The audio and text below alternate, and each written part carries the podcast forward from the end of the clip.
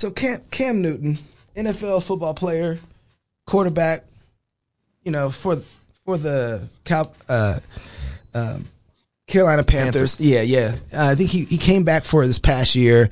Um, you know, he's super braggadocious and everything, but really didn't live up to uh, the hype this year. But he's a, still a phenomenal player.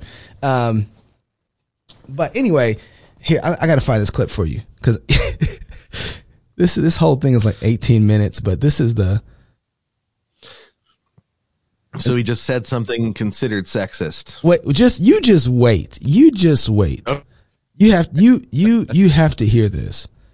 Right, let me see. I'm sure I start sharing this now. Testing out all kinds of new technology while we do this. All right. Oh, let's see if we can do it this way. There we go. Ball in. Check this out.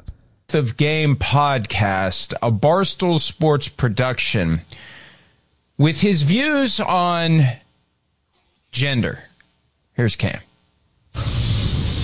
I had a, a perfect, a perfect example of what a man was in my life by my father. My parents has been together for 36, 37 years now, and it's and it's a beautiful thing. Uh, I grew up in a three parent household. My mom, my father, and my grandmother. Okay. And uh, I knew what a woman was, not a bad bitch, Okay, what's the difference? a woman. Okay. A bad bitch is a person who's just, you know, girl, I'm a bad bitch. You know, I'm doing this, I'm doing that. I, I, I, I look the part, but I don't act the part. Okay. You know, and it's a lot of women who are bad and I say is in, in, in a way not to degrade a woman, but just to to to go off the aesthetic of what they deem is a boss chick. Mm-hmm. Now, a woman for me is handling your own, but knowing how to cater to a man's needs. That a little skip in there. Like I'm a this, I'm a that. No, baby. Like, but you can't cook. Okay. You don't know. You don't know when to be quiet. You don't know how to allow a man to lead. You know, when I saw the tweet with some of the quotes and I started listening to it, I, I- was expecting something that went completely off the rails and stayed off the rails. So initially I was like, well, I mean, this isn't great, but uh, Cam. And then it builds. Oh, and then the last 15 seconds, it's like Archie Bunker sitting in his in his uh, favorite chair telling Edith to go get him a beer. I, I just and uh, look, look. Let me just say this right out of the gates: we're not trying to cancel Cam Newton. This isn't cancel culture. This is somebody saying something that causes others Oh, to say, stop being a wuss and just say what you wanna say." Come on. Why is he saying it? Why does he think this way? These are views that were outdated in the early 70s for crying out loud.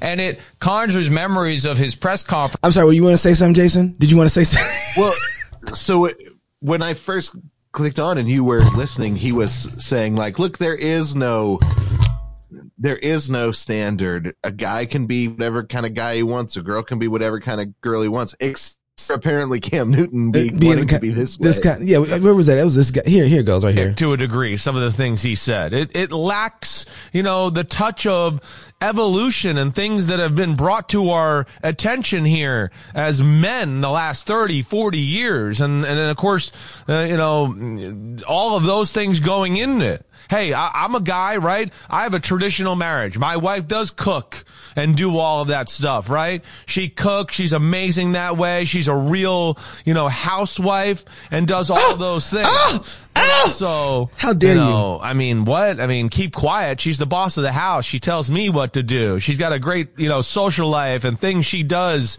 you know, as far as, you know, hobbies and all of those type of things. And, you know, Do it's think, just, do you it's, think they're hey, purposefully misunderstanding Cam Newton? Yes, but you- they're- yeah, because because per- because they have to come in and defend their left leaningness or uh no no they're purposely misunderstanding Cam Newton because they don't want that red dot that's on the center part of their head to become a hole.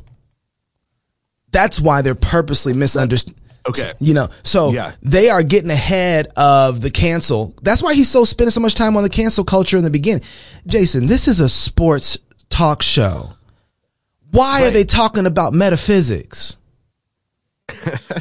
They're they're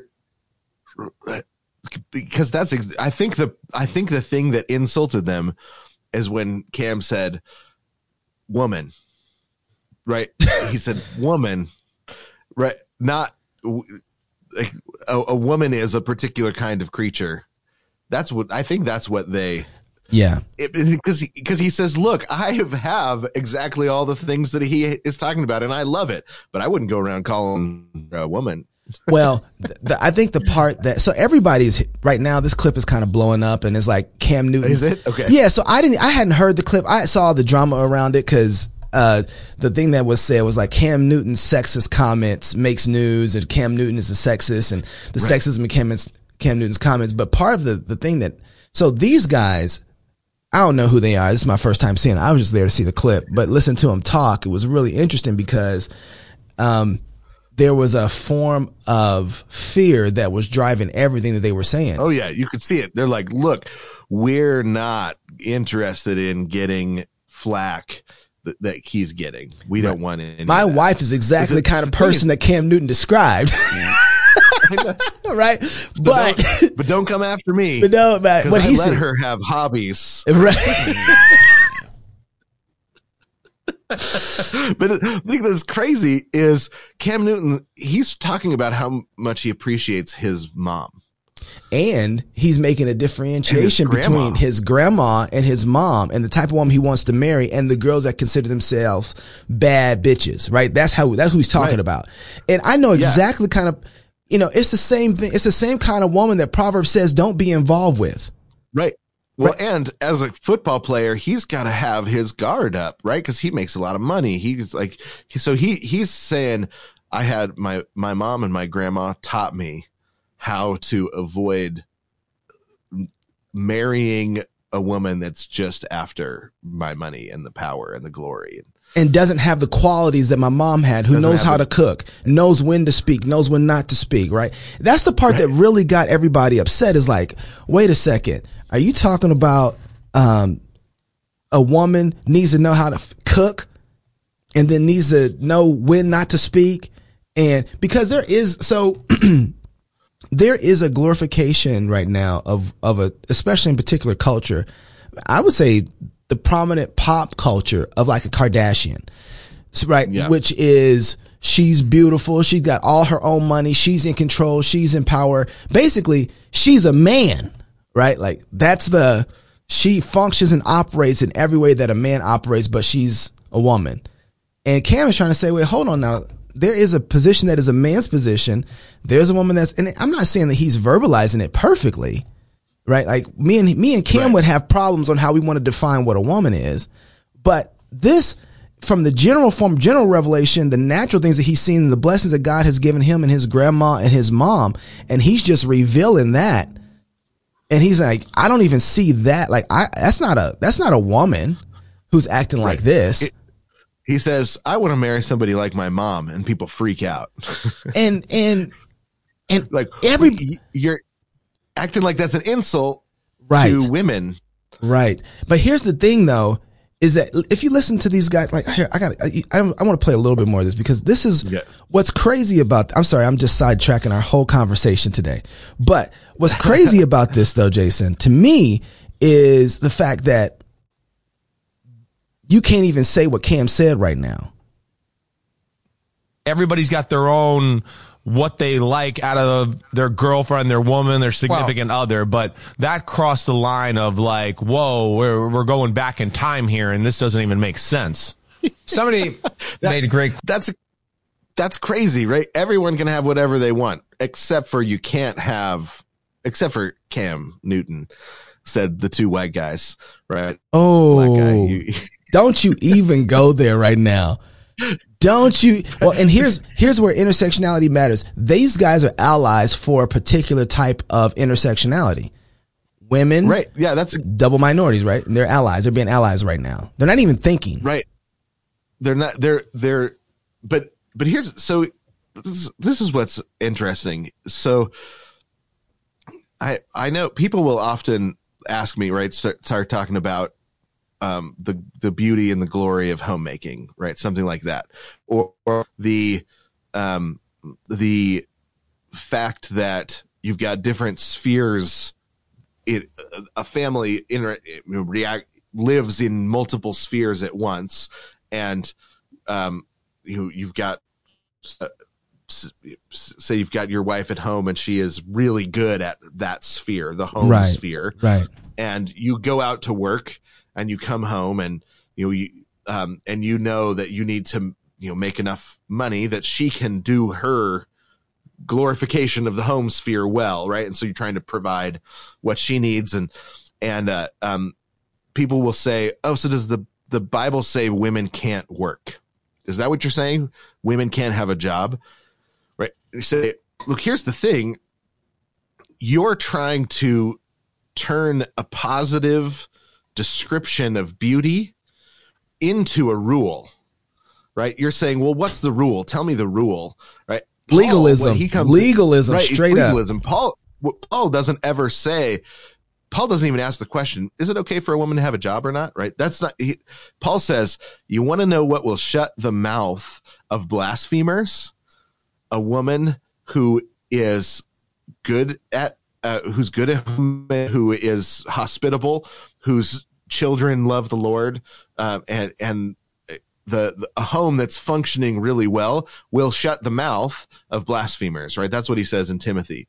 And we and we've tried to turn it into a rule. He's talking about the beauty of of working with our natures or in line with with nature right?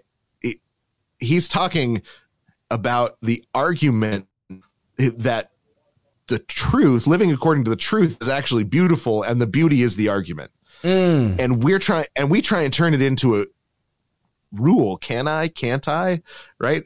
Uh, um is is a woman allowed to have a job is actually revealing more about the person asking the question than it does about the bible. Right? It- that that we're thinking in terms of legalism and law and right? That it's just that question even there. Right every situation is different. Sometimes a woman's going to have a job outside the home sometimes she's not.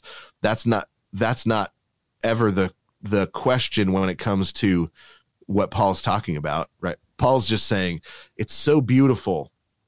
A well functioning home is so beautiful. And a woman that is really good at the things that she does at home and um, is so beautiful that blasphemers their tongues dry up in the face of the beauty Sorry to go, I got have, I'm continue with more babble because I just I just have to torture us right now.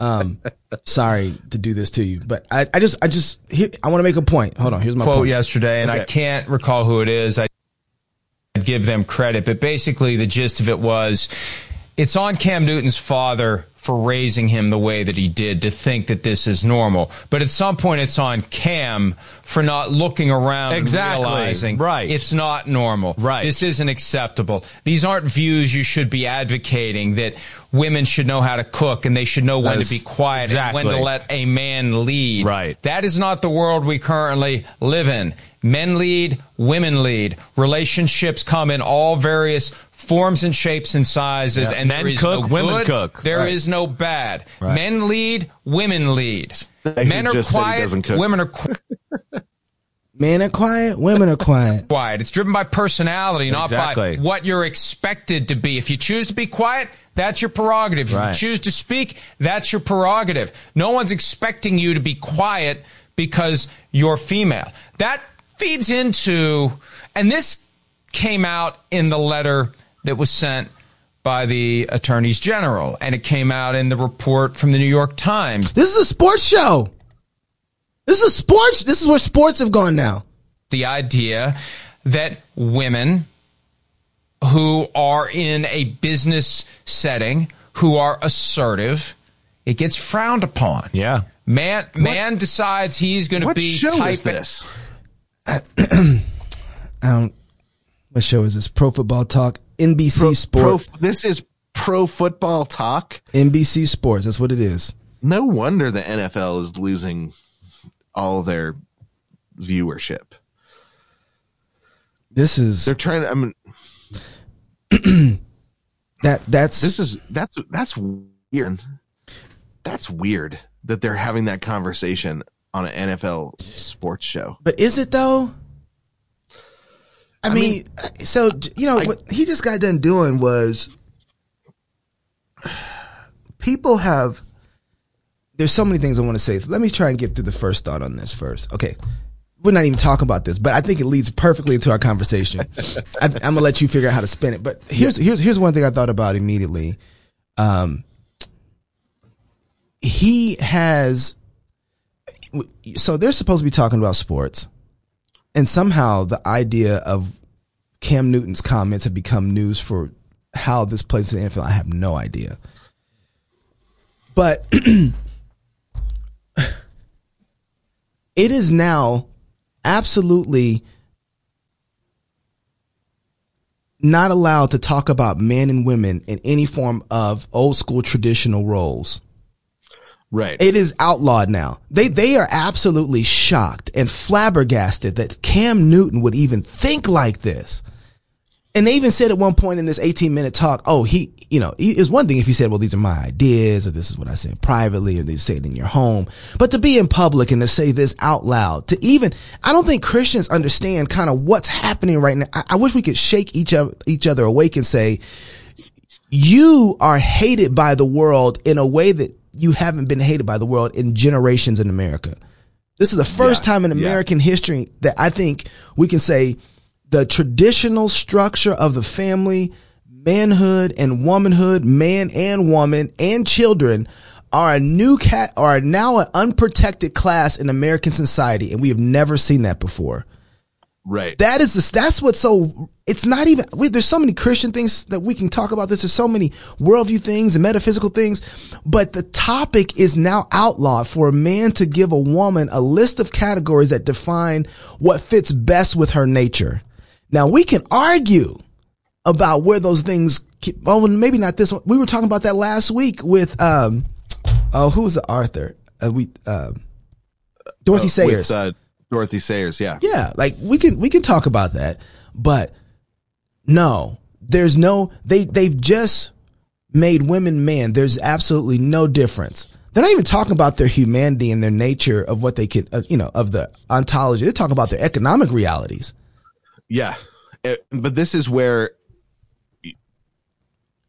the because the world does actually function a certain way, to go against it is to destroy yourself, right? And Right. so we've got a we've got a a Yes, people group that have decided to destroy themselves and this is what it looks like you know but the, um you know if but no, um, but, but, but I'm sorry, I have to interrupt you. Too. So here's the other thing, Jason. Please don't forget what you're going to say. Notice what they did almost in the in the like just a real clear target. They didn't only come after Cam Newton.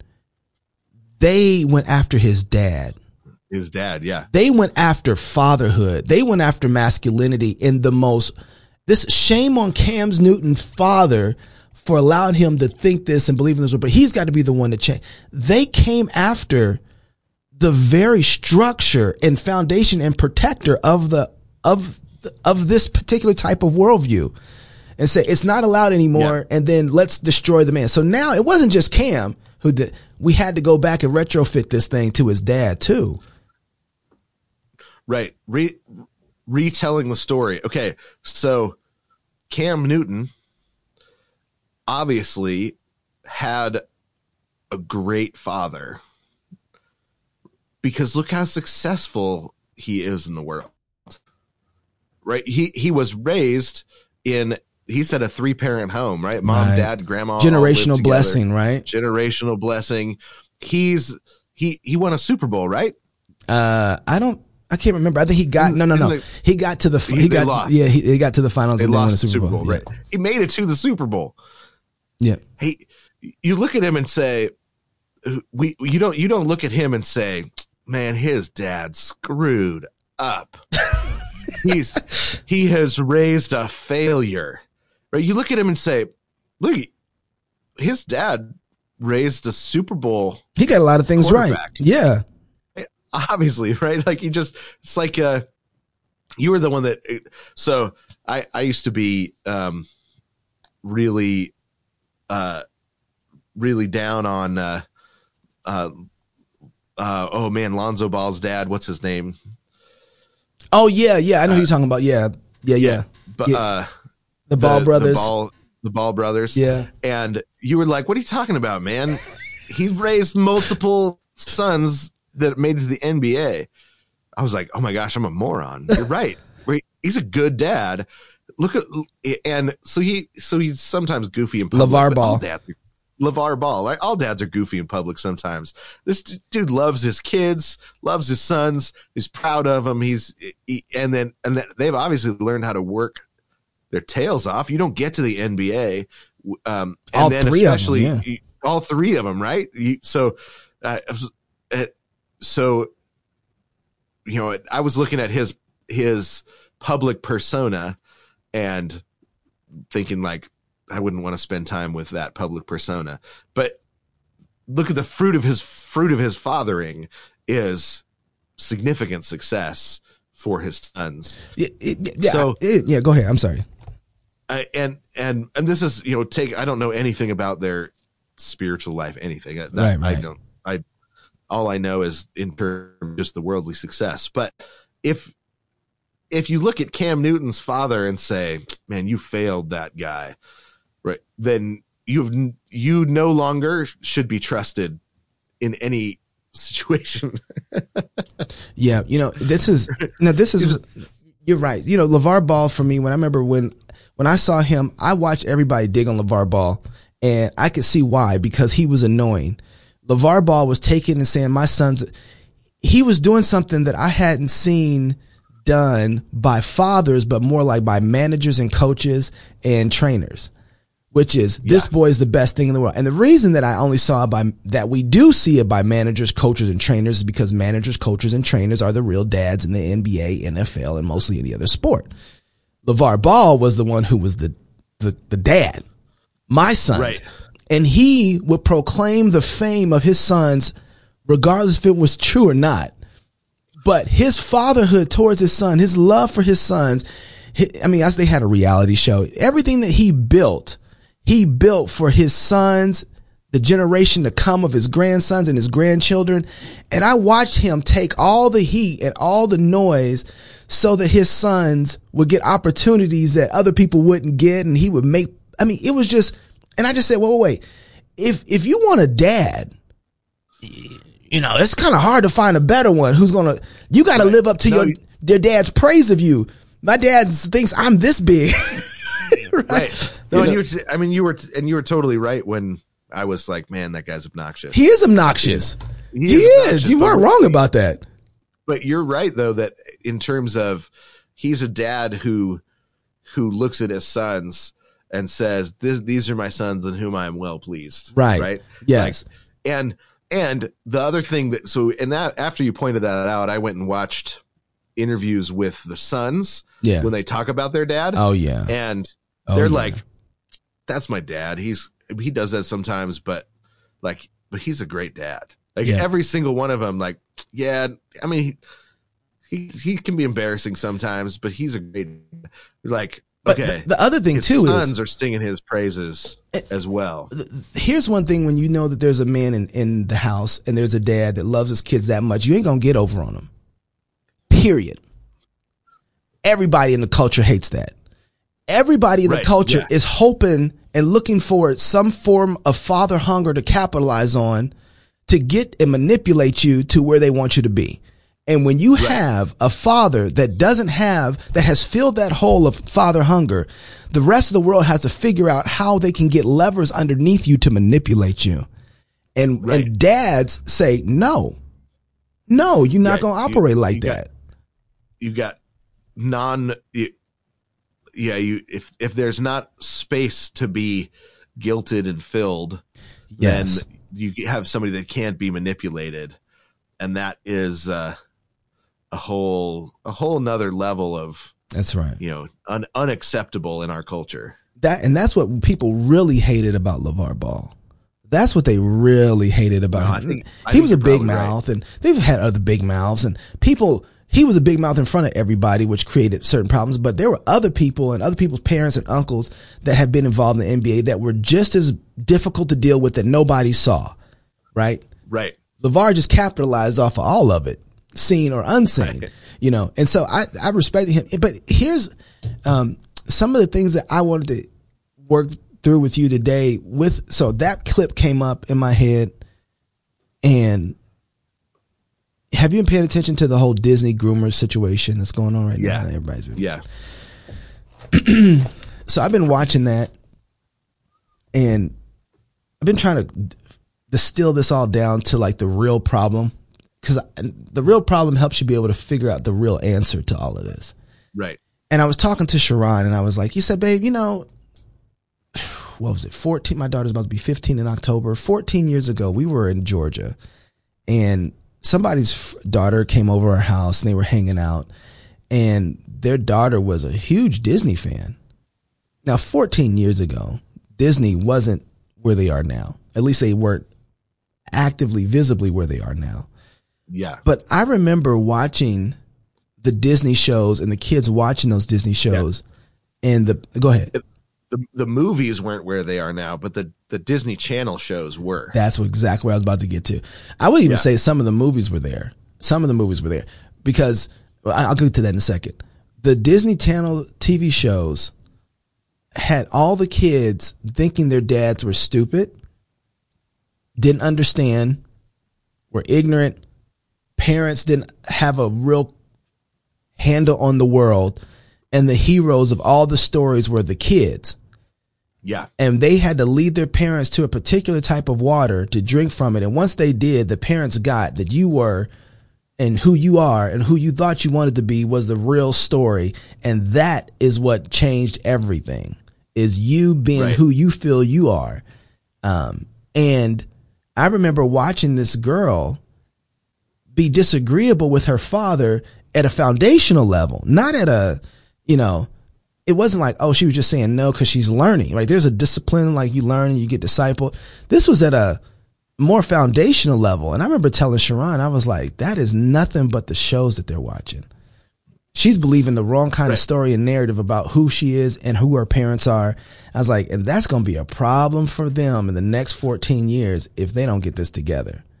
And I was like, Yeah, so Disney is not in our house. The defining narrative. Yeah, we so we we we watch some of the Disney shows, uh, movies, some of the Yeah, older movies, movies, yep. especially like Robin Hood. Um, Yeah, you know, that was- any any movie that where the kids shout "Death to tyrants," you know, I'm I'm all in on that. Um, But most of the kids ain't seen the Robin Hood though. I mean, honestly, that's a old. I know. that's old classic Disney That's when they gave it to you the VHS boxes with the plastic wrap around that was really cool and colored. They don't even Yep. make those no It was more. great.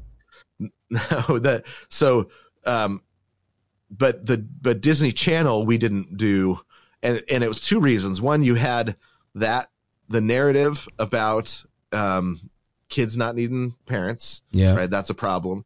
But the other thing is the sexualization of girls, That's little it. girls That's in, yeah. in on the Disney Channel was terrible. And I remember used to always tell my wife, we'd be someplace Disney Channel, I'd say those girls are getting abused. One hundred percent. Some if if it's not somewhere on set, then it's you know. And now the stories are coming out. yeah. I just saw Right. that they just But- released stories. Yeah, So they're releasing stories because that is because um, you don't dress up 12, 13 year old girls like like 22 year old women look, you know, going to the club without consequences. like Miley Now, Cyrus. Okay, we didn't. Yeah, right. Yeah. Now we did watch K.C. Undercover because that show was great. I didn't ever watch K.C. Undercover. I love that show. But here- I'm, I'm but the, but that it didn't have the sexualization. That and for me that that is that was a huge thing. So we watched a lot of um Asian Asian kids shows growing Okay. up. My my kids. So I raised and there was this point where um Abigail was 7 years old and she had all of her her um her stuffed animals lined up. And when she said when she told us their names all of the names were japanese. And i was like we we might want to slow down on the Japanese cartoons, maybe, because she's she's thinking that Japanese names are actually the normal names, and it was really really kind of funny. Um, but but part of the reason was because uh, the Japanese shows family structure was so healthy, right? Right. The way that they the Japanese cartoons presented the family structure was so healthy and good, and um, and so we just really we really dug in in that direction and the the you had to deal with some animism here and there but animism's so much closer to reality than Animism. secular was animism? uh where where there's a every where there's uh spirit in everything Ah, right, right. um so it's sort of a it's it's sort of a- Pantheism too. Is that kind of what that is? yeah Pantheism. it's, there's well there's it's more pantheism more straight Pantheism. pantheism so panentheism is where god is in the the one god is in everything so Yeah. it's a it's a, a it's mono it's monotheistic but everything is in god and everything is Uh, god yeah. um pantheism is uh where everything has a spirit um and the so you've got you know the spirit of the river and the spirit of the tree and the spirit you know all of that Right. And that's actually that's actually closer than to reality than I can work with that. Yeah, I can Yeah, work like with that- that. Right? I You- can- you're you're working so but but the but the family structure there's a, a deep respect for the office of father and mother and the office of grandfather and mother, Well- grandmother That's the thing. Those offices are protected. They are protected in a lot of. Yeah. In so, but even that's well. What did you say when we started talking in the beginning? You was like, we got to paganize everybody again. yeah we got to re- there's a, a repaganization because materialism is so dehumanizing so you you you know you read um everything a, a lot of, i mean most of the philosophers post post kant post hegel they think in terms of mechanization. Um so every person is a part of the whole but is an interchangeable part right? They're That- trans. so right right. Yeah so so you can take a person uh and and so a lot of the especially the the 40s 50s 60s the sci-fi was the they were the prophets that started to see these problems. So you've got 1984 you got uh Animal Farm is in this stream, but a little bit different. But you started to get Brave New World, Yeah, where they yeah. started to to see um, the uh, the uh, the Giver is another good example, right? It's, so it's the sci-fi started to see that the mechanization of society as a uh, being envisioned metaphorically as a machine was dehumanizing, right? It, that people were turned into a cog in the machine that could be replaced, right? And and um, that that goes against our our humanity and actually turns us into a different kind of creature. But so long as our needs our our needs were being met, and especially what the what the sci-fi taught us was that there were certain kinds of of needs that made us susceptible to being willing our humanity in exchange for a regular dose, right? So whether it's the soma of of Brave New World, where you get your regular dose of drugs that made that gave you the the hit of dopamine, Right. um, or uh, uh, the the the libido dominandi, which is you know the ability to be dominated by our desires, by our lusts. That certain lusts, when out of control, make us easy to manipulate. Well, that's Huxley too. Those two things are the Um, yeah. same, right? So Right? they, Yeah. Yeah. Exactly. they get And you so- drugged up on that stuff so that you say, "Oh, you need this," and you you, can, you don't know life apart from it because it just becomes a nature natural part of life for you. And they Right. train you that And what's- anything, yeah, what's crazy about Brave New World when you read it is one of the things that he realizes was at that point deeply human was liturgical unity, liturgical expression, right? So everybody came together and they had to sing certain songs together. They would go through certain motions, and that was a part of what was used to manipulate them because it was so deeply it it it, it had a similar dopamine effect to sex or drugs. Um, was that musical liturgical unity? Well, that though, even now at this point, nobody's experienced even that anymore, right? So we've been dehumanized now to almost to an animalistic Well, um, understanding. I think that they have turned singing into um, cheering. So you get it now in your sports arenas and your engagement in sports.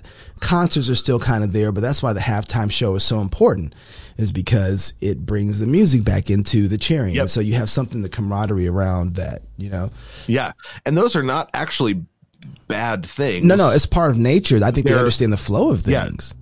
they're just now they're just replacements Yes. right and and god will god will bless things that are add-ons and curse them when we try to make them replacements right? Like sports sports when it's added on to a faithful liturgical expression of worship and you know um in terms of like you know saturday afternoon we go we go play soccer together and it's fun and you know as an add-on to faithful culture it's a blessing.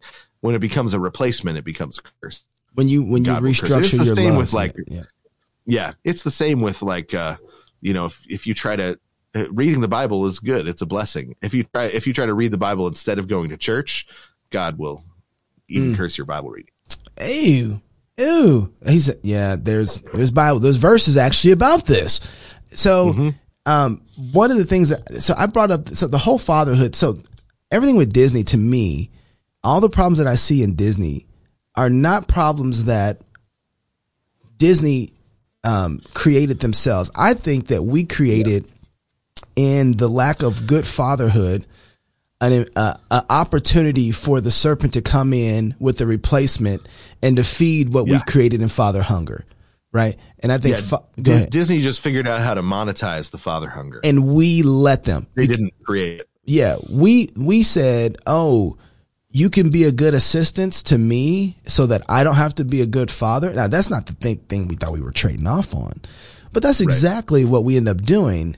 We are started saying, "Well, I, now I get more time." For, we we started treating our kids um less like humans uh and more like uh accessories accessories. That's exactly accessories right to our life when Yeah. that's exactly right accessories to our life and i'll play with you i'll engage you when i feel like it. Completely opposed to what bible says about when you stand up when you sit down when you lie down when you walk along the way right? It's not giving you an out Yeah. when not to be a father to be teaching your kids. And and because of that abdication we've created a three-headed dragon right that has engulfed not just our so you look back 14 years i jason i would i'm gonna go back and say the little mermaid um you've won me over on beauty and the beast i'll i'll give you that one um i better have won you over on the lion king too the, yo, you absolutely won me over Lion King. Absolutely won me over because that one isn't. Yeah- That's that's not in this. So with Little Mermaid, it is. It was so trans, right? It was. Yeah. It was. It was so Mermaid gay. is really is what's strange about it is um you know the the song about her temptations right? In terms of the way a musical works is you've got the the setup of the world is one musical number. The setup of the lie of the main character is usually the next musical number. And then the the setup of the villain is usually the next musical number and and that's we when you watch a musical when you write musicals um, i've written a couple of musicals when you're working on, on that's how it that's how the structure functions. And we live in a culture that that knows and understands that structure in our bones right? That it works because we're surrounded by it right? We're raised in it. We're even if you don't go see musicals or anything It's just the structure the, of the life. stru- the, the structure of of a musical functions um, culturally, right? It's like it's like part of our cultural inheritance, uh, and it goes back a long time. multiple generations. So you've, uh, but the way that it's set up with the Little Mermaid, and this is what makes it so um, un- undercutting, is when she sings the song that's supposed to be the lie that she's telling. She even says in there, a place where fathers can't tell you what to do, right? Yeah. Now, if it was set up in the story, like, and then, and then she learned that she was wrong, then it would be fine, right? Because that's what you've got in Frozen, right? Let It Go Yeah. is the song where she is singing the lie that she's telling herself, and then the story shows her that that was wrong, right? Uh, the the story actually comes back and confirms the song that's supposed to be the lie. In Little and it Mermaid. turns out she was right in the Little Mermaid. Yeah, So it turns out she was right in. So it wasn't a lie that the world that um, had to adjust itself to her and to her lie, so that um, to, and that's what makes it such a bad movie. Yeah. Right now, some of the songs you pick them up, you drop them somewhere else, and the songs are fine. They're, the the but the story argues for something different than well, the the story argues against the musical structure, and usually it, the story is supposed to argue against the lie being told, right? And so that that's why. I mean, my kids didn't watch The Little Mermaid until they were much older, and Yeah.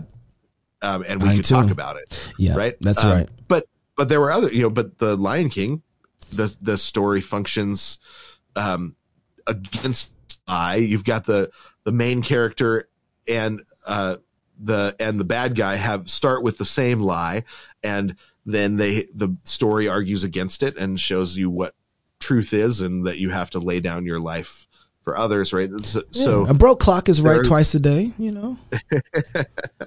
Well, no, you you had what happened is you had a a lot of Christians um, working in Disney for a lot of years I know. because Yeah.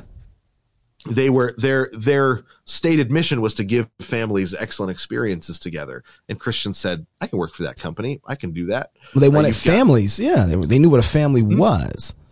And so, right. and that but then the the thing to but because it used to be that you could monetize family life right that's what's gone away now you monetize the brokenness now they're monetizing the brokenness of the family or they're monetizing the father hunger Yeah, uh, well, and they started. I think they started doing it a long time ago.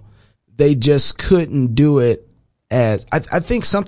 I don't know when it happened, but the shift happened in Disney, um, and I think it was. I think they started discipling a generation to. I think they did a top down, bottom up setup where they started discipling a generation to be certain type of men and certain type of women that they wanted in culture, and they just had to wait 15, 20 years before they got the 20 and 30 year olds, right? And what's what what ha- so what happened is um they didn't actually do it in all of Disney at the same time. no, Right. So they absolutely started- not. They started over in Disney television, Yeah. right? And then uh, now it's in the movies as well, right? So it, now it's worked its way into everything. But they started in Disney television. They started with um the the live action aspects of Disney television and then moved into the cartoon aspects of Disney television and then And it's about to get a lot everything. worse. It's about to get a lot worse. They're saying they're going to queer it up now. 50% more lead characters, trans, homosexual, right? But Yeah. The, the structure of fathers and men got obliterated. So that was the first thing that they went really after was dad doesn't understand me. I have a vision, a view of the world. Dad is a buffoon. He's just here, you know, which is, it's just so weird because Mitchells versus Machines was like complete opposite of all that, which is why I loved it in a lot of ways. Right. And, and they told a story. I feel like they stepped in their own poo on that one and don't even know what they did. You know, like, right and it's been and it's been one of the um was that was that Disney or was that DreamWorks? I don't know. I, I I don't know who that was. I think it might have been DreamWorks. yeah, whoever it I was. should look it yeah, up. I think I, I think whoever it was, they it's very countercultural. But what's so interesting about it is it's also what they said was um, that it was so it's Sony that was Sony Sony, Pictures okay. Animation. Um, Yeah, it was Sony. Who, yeah, uh, what they said though was um, after they said, well, but actually though the the daughter was a lesbian. We just didn't tell you, but it, that's and so they they actually sort of came around on the back end and tried to explain. Yeah, yeah, yeah, yeah, no but here's let me tell you what really Yeah. is going on there. But it wouldn't have worked in the story and so they left it out. It wouldn't because it would have undercut what the story is saying um, which is you've got this dad who everybody at the beginning everybody's like he's this buffoon who's got a who he's a prepper you know all of those things. And then he's the only one ready when the machine apocalypse comes. It's amazing. Everything and the so of dad said about the like, world was true. remember our training. And they're like oh the training. And then they remember and then they needed the training. And it's a it's a really really well told story. The animation makes me so happy. I loved the animation. It's so well done I just thought that so as I've been thinking about this and looking at the narrative, all I've thought about Jason is that okay, we are in a 20 year hole that we only get out of this particular 20 year hole through men winning their homes again. yeah but it's a it's a 120 year hole that's the oh, problem Oh, you shut up. I'm done. I don't want to talk to you anymore. Oh my goodness. 120 goes- years? It goes back this goes back to world war one I This is- know. that's where- I know. That well, actually, the turn of the century. Yeah, I think you're right. The early Yeah. 1900s, 1913. Yeah. oh, anyway, go yeah. ahead. Uh, you had- 120 you had- years. I know you had a generation gap that was there when World War One started, and World War One turned the heat up and and hardened the cement. But why, why between the 120 generations. years? Can we? Well, I think it's just that, but you know the the the blessings of God are a they're a a wrecking ball, man. The the cement uh, the cement isn't going to withstand the blessings of God. That's we, but we've just got we the the the generation gap is um you know is a gnostic understanding of the way generations work right you got two sets of ideas that and you can't and so you're you're completely different sorts of creatures what do you mean right, the- generation to get? Like, explain that.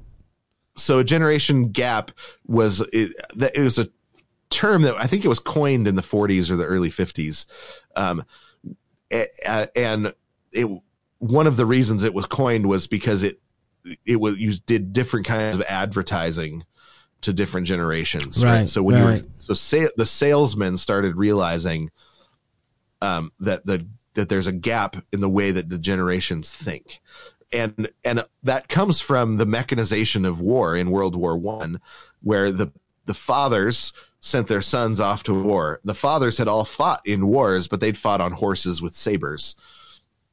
There were some cannons and things, but still horses and sabers and charges. World War One, you have machines of war that nobody had ever seen. Never You've seen anything like it. mass. You have gas attacks where you just drop um, enormous amounts of poisonous gas on your enemy, and they have made they've they've dug trenches in order to to stop the, the that that's you you dig trenches and you put up fences and all sorts of things to stop the charge of the enemy in the previous generations of war. Well, now all they're all in these trenches, and then the poisonous gas is heavier than the air, and it drops in and it kills everyone, and everyone's choking to death, and and they're and in previous generations, PTSD was always a part of war. In previous generations, though, you go home from war and you have nightmares, and your dad and your uncle and your grandfather say, "No, I get it. Come here, I got you. We'll we'll reintegrate together. It gets better. Trust me. I went through it. I went through the same thing. I remember the horse hooves in my nightmares. And, you know, it's all the way back to Julius Caesar writing about the Gallic Wars. He talks about PTSD, right? It's, it's, um, what happens though is they say, Oh man, so you know about the, uh, gas watching your, watching people choke to death. Trying to put on the gas mask. Yeah. Mm, trying to get your gas mask. No, I don't. Right. I don't. Right. And the parent, the fathers looked at their sons and said, actually, I don't know if it will get better. I don't have the same experiences.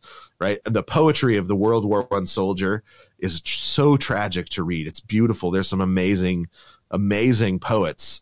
Um, that were born out of World War One. Tolkien and Lewis were both born out of World War, World War One, and that sense of loss that there is no longer a connection to the previous generation.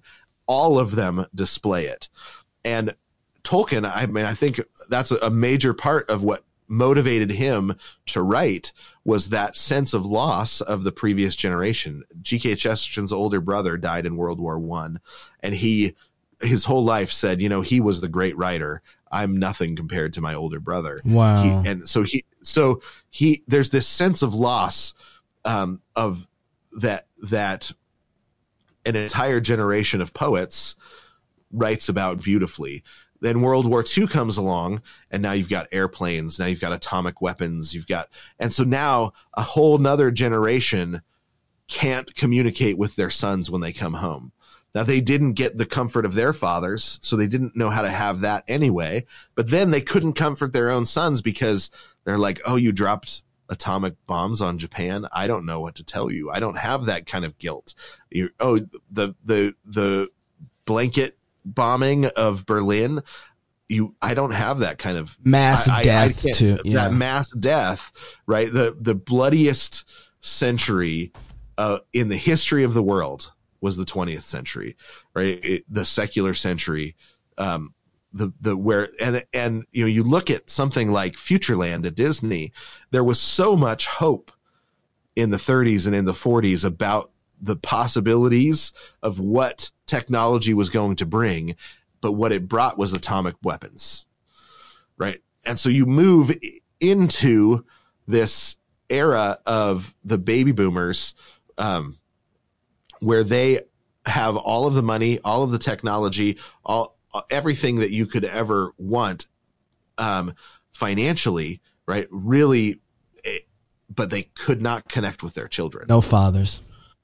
no the so so now you've got three generations in a row that couldn't connect with their children right and and now it's considered normal there is no one in living memory that remembers what it was like to not have a generation gap right and um and so the whole the entire you know So, Jason, uh, don't lose what you're. I'm going to ask a question here. So you're saying basically from like 1913, First World War, all the way up till 1960. vietnam Okay. yeah Give me give me a time frame. yeah till till till the Vietnam War, right? So you, the you've got now fathers sending their sons off to war, saying, Good luck. know," You're done. right? Yeah, and them coming back and say and with no expectation whatsoever, Okay. that they will be able to to reconnect. So hit pause here for a second. So, is it fair to say, regardless of what's going on between the turn of the century, man fighting on horses to man fighting with machine guns, seeing mass amount of death through explosions and gas, that first generation that has that transition, because of Gnosticism, though, they said you're not made of the same stuff I am Yeah, because of your exper- your economic experiences are different than mine. Therefore, the ontolo- ontological relationship of us is completely obliterated. Right. The uh, that we you we are different kinds of creatures because you have one Different set of experience. ideas. That's that- very important. Your your generation thinks rock and roll is a good idea. My generation thinks swing's a good idea. We must be different kinds of creatures. Right. Oh, your generation listens to hip hop. My generation listens to rock and roll. We must be different kinds of creatures. And the reason for that, though, is because we're thinking that the experiences and the because I keep on want to drive this point, the economic experiences or operations that we have, however they are, has foundationally separate has reveals the fact that we are different types of ontological things, right? We, we are different Right, types of right. creatures. They, well, and and part of it's because in a modernist mindset and a materialist mindset, ontology is not even a real thing, right? We are Oh, organized. We're we're matter organized economically, right? So we don't really have a nature. We have a particular organization of matter in the moment, and we're just um, arranged a particular type of way. We're yeah. So Gnosticism adds to it. We're also a clump of ideas, right? We're we're matter organized a particular way, joined to a clump of ideas, and that so there's not an ontological reality that we conform ourselves to, right? We are conformed by the world into a particular set of into a particular organization of matter. The world conforms us into this organization, and then we are a clump of ideas joined to that. Right? That's a, a that's the the way we come into being. That that completely obliterates every category of man, woman, father, children, offices.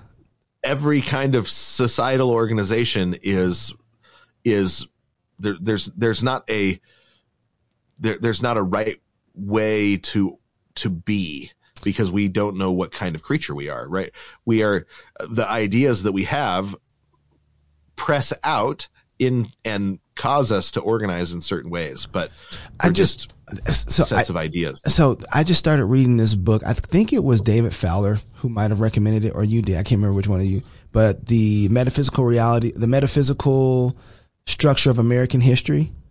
Um, yeah that was david fowler Dave- fowler fowler he, Yeah. he sent that I bought it and I got it, and it was written in 1959. And the what was really fascinating about the first chapter in the introduction, he says, um, "We're at a very amazing point in history because for the first time, American history is looked at as being a theory and not a fact."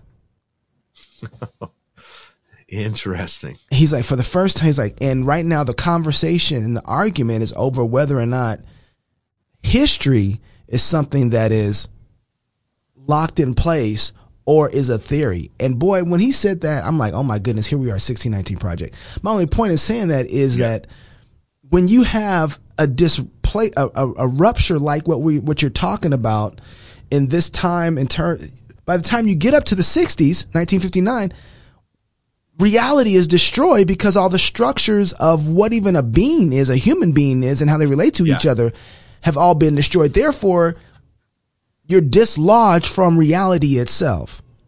Right. There and the all, all of the all of the traditional identity markers are dissolved in the over the course of three generations, right? And it's worse in America than other places because we also don't have the traditional even architecture to be able to say, "Hey, you remember when we used to be this kind of society? Remember when we right?" Uh-huh. so now everything that we do, we go back to the Victorian era right now.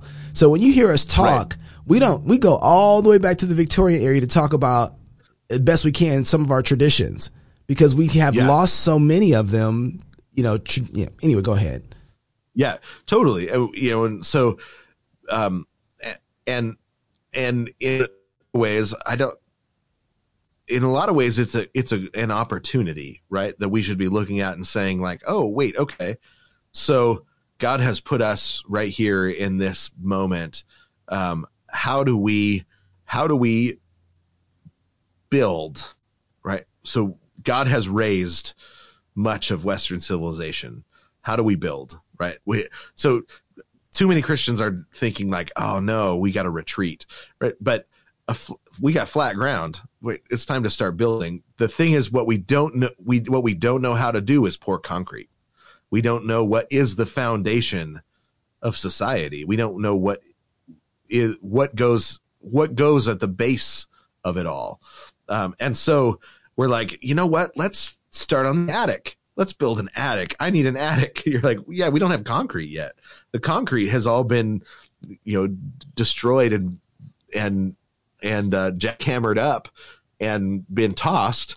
And so it- we we've got to figure out what is the actual concrete and start pouring it, right? start pouring it with and- our kids. And that's evident in what we were talking about earlier with Cam Newton and his comments about man and woman, right? So I think you can see easily where they, the, the world and secularism and American, America, where they're at right now is not allowing you to even talk about tradition at all, right? But then the Christians or the ones who supposedly are conservative don't see that wait that's not a problem of of like you said you don't start building there in the attic you have a foundational problem that is the reason why you can't even talk about the traditions. Like that's all that stuff that we're talking about with cam newton that's way at the top of this. That's the attic stuff. Right? Yep. that's all attic stuff. That is not foundational stuff. That just shows you just how kitty wampus the whole situation is. Yeah, and th- and this is, and you know, I see this with pe- when people say, when people talk about society, they actually they, they spend their time usually talking about culture on the defensive. They they spend their time talking about how do we um, how do we protect ourselves against this cultural onslaught, right? Um, and and everything, not not everything, but most of what Christians and conservatives do is respond to whatever is the latest thing, right? And and just have a an a, an against againster personality as a group, right? Well, we're the ones that are opposed to this and that and that. We don't have a positive vision for society. You know, if if everything collapsed right now, there wouldn't be anyone to write the new constitution if we needed one. Because there's nobody that knows even how that works. There wouldn't be anyone to to restart a legal system because nobody knows what the foundations are. But the foundations have all been shook, been crumbled, right? And I think it's I think it's because we we trust in idols in the West, right? We and and God was like, nope, not having that, squishing that. So what? Where is it? Where are the foundations? Where's a good place to start? Because that's that's where I that's where I'm at right now. Because I think everybody else is having. Yeah. I'm watching everybody else having the conversations and getting the hits from talking about all the fun Disney stuff, and I want to talk about that too. We are going to talk about it. But the, my point in bringing all that up is that I'm seeing the problem is way more foundational.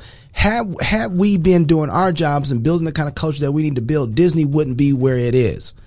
And I don't want to look, Yeah. if I look at Disney and I'm saying, man, that's a problem. I have to, God is showing me in some way a mirror of my own sin and problem that I need to repent of. And when I see stuff like this, I'm like, okay, I got to do better.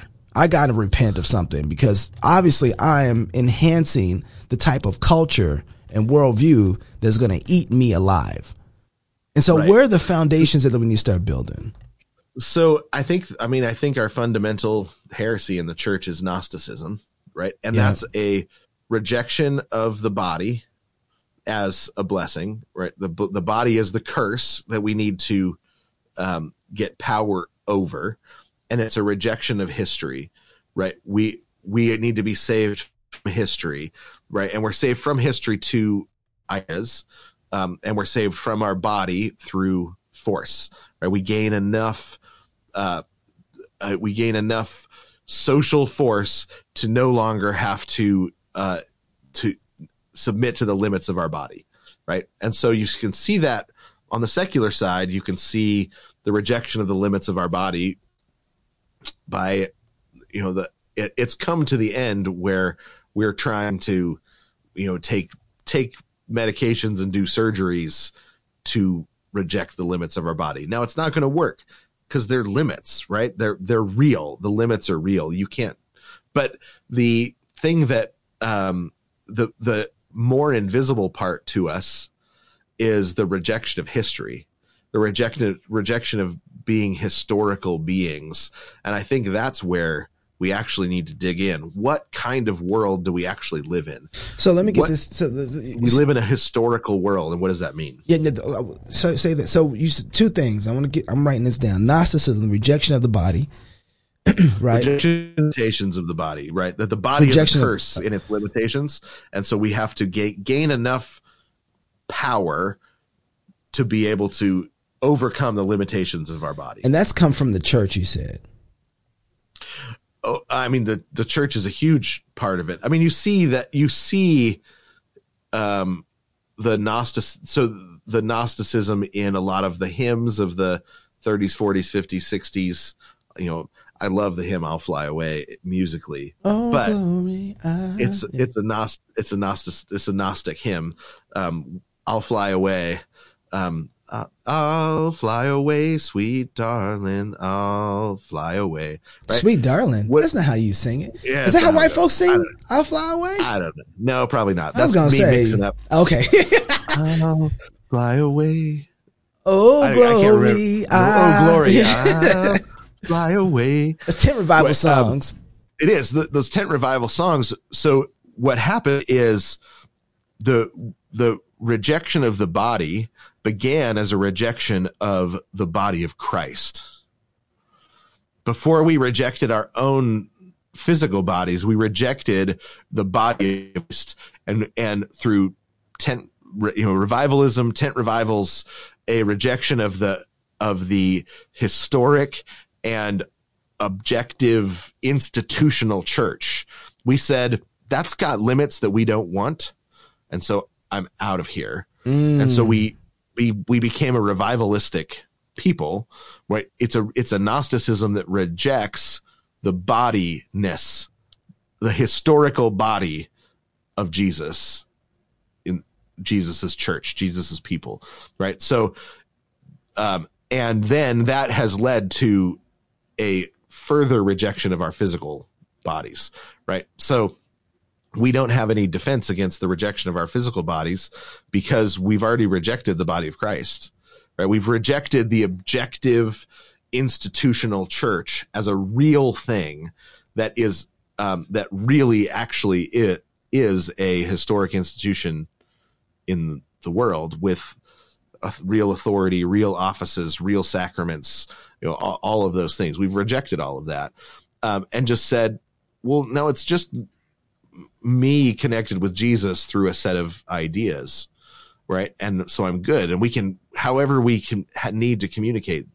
Let's do that, right? Now that began, um, like we talked about before, with the, um, with with the abolitionist movement, right? In that era, you begin.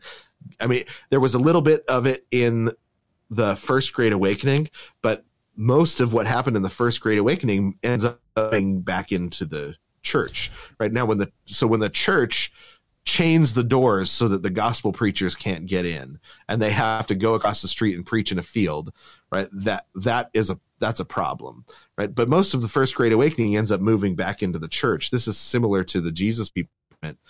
Most of it ends up moving back into the church, which is, I think, the difference between a real move of the spirit and a false move of the spirit is where does it move people? Does it move people towards Jesus into the church or away from them? So the the- second Great Awakening.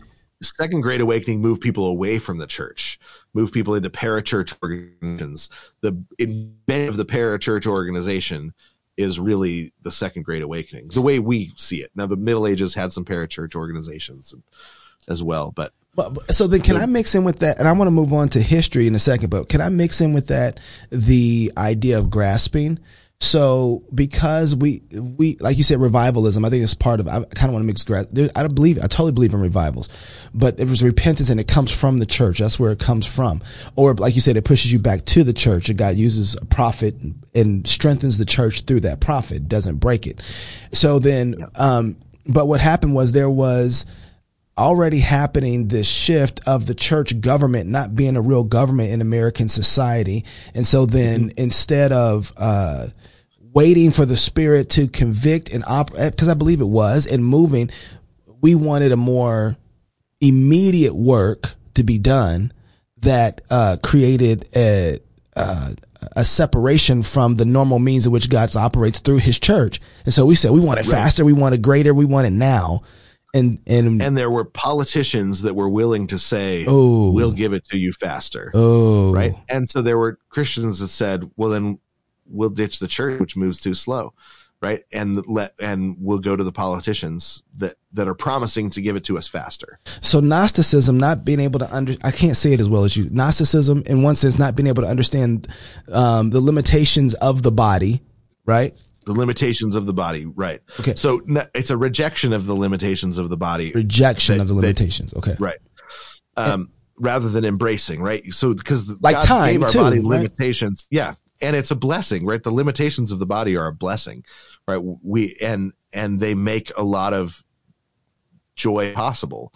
They make a lot of pleasure possible, and we want to reject. And Gnosticism wants to reject the limitations of the body, but it's not just the physical body; it also rejects the limitations of the historic body of the church. So that's where history comes into play. So that's the second thing. So Gnosticism and then history. Yeah, so it also is a rejection of history um, as a as a real as as something that is real and truly.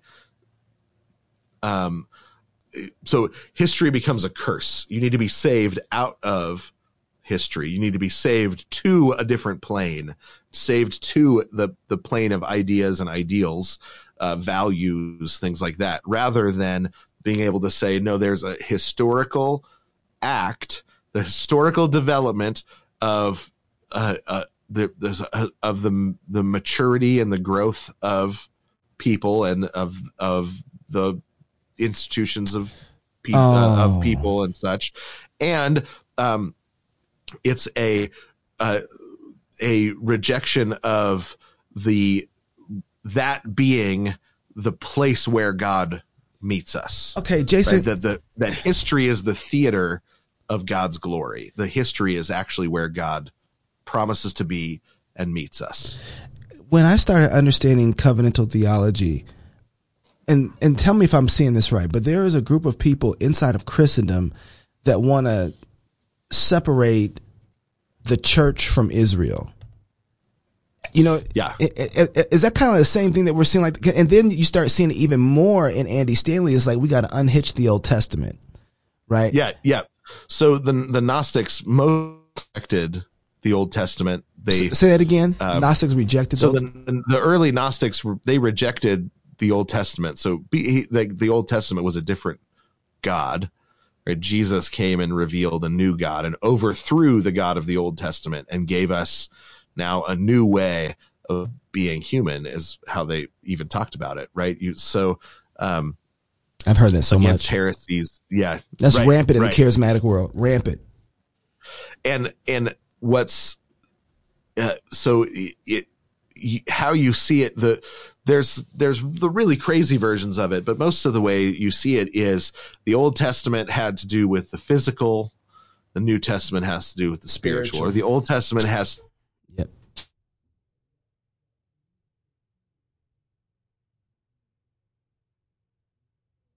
to do with the um the the genealogical the converted people of god Okay, st- say that. Right. Stay that again. Uh, Old Testament had to do with so the you physical. see that The New Testament had to do with the spiritual. the physical okay.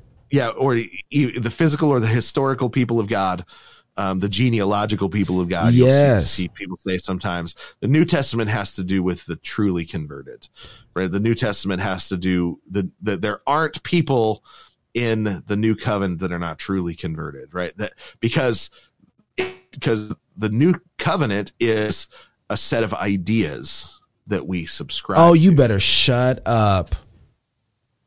You Right, know, so that's the that's the ins the the the subtle form of Gnosticism that we that you see and run into. you know that's that's rampant in the massive forms of evangelicalism that are reformed. That's Oh, yeah. rampant. Oh, yeah. Right. This is not we're not we're not talking about them over there. Right. This, This is, is us. us. I mean, Yeah. I'm talking I'm talking about my people whom I love. yeah. Right. I'm This, not. this is my dispensational brothers and sisters, right? Like this is this is our family. Yeah, this is us. and a lot and a, and a lot of reform folks too you know and and unfortunately you'll see people act like and really when does the new covenant start well luther i mean they don't they wouldn't say that but they act like that right like that's when the the when justification by faith is f- finally um really found and then we've got the real church really beginning and I think most of them, the, the more reformed folks will say, um, in the New Testament in Acts, which is when the new covenant started. Yeah, yeah. They'll say that. I mean, that's officially what they'll say, but they act like, you know, what really happened was then Martin Luther, then it disappeared and Martin Luther rediscovered it or something. You know, it, it's you know, it's funny because reading Peter Leithart, the Four Gospels, he makes an argument that the new covenant actually started um, at the at the end of the Old Testament, right? Like that's when the new covenant At started. the end of Malachi. yeah, Yeah. It, it, I'm not it- Malachi. no, no, new co- Zechariah. Um, which I have to go find it because he's uh, that it starts, yeah, during the, in, in the restoration yes, and the return from, yeah. And because that is what the, the phrase, the new covenant is actually talking specifically about the return. Um, from exile, right? The return from Babylon. So when you return from Babylon, it's talking about that's when the new covenant begins. Now there's a, there, every one of the covenants is typologically fulfilled in the, in the death and resurrection of Jesus. right, Right. So there, so the Abrahamic covenant, um, technically begins with Abraham and then is fulfilled in Jesus. And then we are grafted into it. The new covenant is begins in the return from Babylon. It's typologically fulfilled, and it's the the true the the the true thing that it was pointing to is yes and amen in Jesus. Right? That's he is the ultimate fulfillment of every one of the well, the end of that age comes to covenant. Yeah, the Yeah. end of that age of that co- of that particular covenant comes to an end, right? Too, which is right. Yeah. 70 So the the the the new covenant is finally wrapped up in 70 AD. Um, and but the typological fulfillment of the new covenant we're still living in, right? It- Right. because Jesus is the yes and amen of the new covenant, right? So the new covenant is more true uh, in Christ than it was, right? Because it because it's now it's fulfilled. Now it's so keep, keep reached its so those are the two two problems. So we're talking. So histor- historically, keep going on history because I don't want to make sure we don't miss anything. Maybe restate. So history, because I I really need this. I see our Gnostic problem. Our history problem is Gnostic in one sense too, because we're disconnecting the realities of our connectedness to the past. Is that the be- right good way to so say we it? so so we are so our connection to our our connection to christ is baptismal right it jesus covenantally attaches us to himself and to his people through baptism Yeah. our baptism is covenantally bound to it because of history, right? We, there's a baptismal succession. Hebrews talks about that. Yeah. Yeah, Hebrews right. 10. So, so uh, our our baptism unites us to the historic church, which is a real connection, and there's a real there's a there's a real adoption. There's a there's a real inheritance that we are bound to through that historic connection, right? Now, um, the it is not a it's it's not a God's not trying to trick us with our what we see with our eyes, right? He he's he he says, you know, um, that we are grafted in to the the the covenantal people of God. We're we're grafted in, and that the old covenant what was a real root system, a real trunk, and we are really truly grafted into that historic people. And so everything that is theirs by promise, right? Every every inheritance that is the that is promised to the people of God is ours because we are historically and truly grafted into that covenant. Now, we have to keep the covenant. But It's a conditional covenant.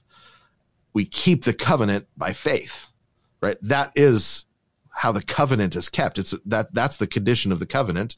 Faith is a gift from God, right? So the the covenant people of God um, have continually broken covenant, and so God sent His Son to become a man, to become the true and rightful heir as the king priest of the covenant, to fully and completely keep it as our representative, and um, to take all of the sin, swallow it into himself as the rightful representative king priest, die on the cross. So he's also the sacrifice, uh, be buried, descend into Hades, be raised from the dead, so that he could be the just and the justifier, right? So God said, here it's it's a conditional covenant.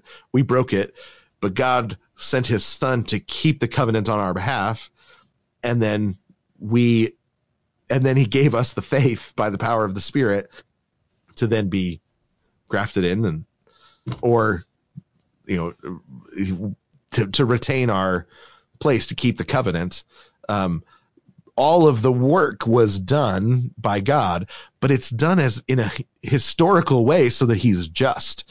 And this is where we have completely separated the history f- from our preaching of the gospel. We come across a character like Melchizedek and we're like, what, what's, what's with him?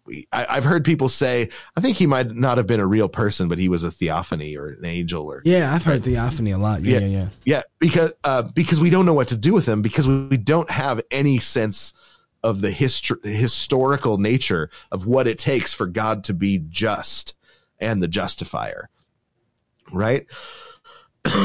so, you you ready for this, Melchizedek? Yeah, because I'm about to ask. So what does that have, what does this have to do with Melchizedek? the fact that we don't know what Melchizedek has to do with the gospel, even though he's mentioned specifically, right? We're told there, t- there are two chapters of the book of Hebrews set aside so that we will understand why Melchizedek is important. And we still are like, yeah, I don't know what, I don't get it. Right. Um, That's we were still because we milk. don't understand. He says we are, we're still, we're still, that's actually what he says. And he says, yeah, you, you, you're, you haven't, you, you're still on milk and you, you know, you like the basics of baptism. And we're like, baptism? That's basics of milk? Wait, what? Yeah, we're still we're gonna So- have a debate on that next week. next week, right? So Melchizedek um, is the king of Salem, right? His name means the king of righteousness. Melchizedek is probably a throne name. Um, a throne name is the name of the public person that holds the office. So a throne name has, Oh, has to do with an office. So a, a person that holds an office is both a public person and a private person right they and the office the throne name has to do with the public person pub, pub, so that we know if they sign a letter you know king king melchizedek or melchizedek means king of righteousness that that's the throne that he's speaking officially as the throne person now if he writes his Like regular president name, or you know, something like that. yeah, like president. Um, so if if President Obama signs something Barry, right, which is his first name, um, his his private name, then we know oh he's just he's you know he's just writing as private person. But if he signs it President Obama while he's in office, then he official correspondence. Melchizedek is most likely a throne name.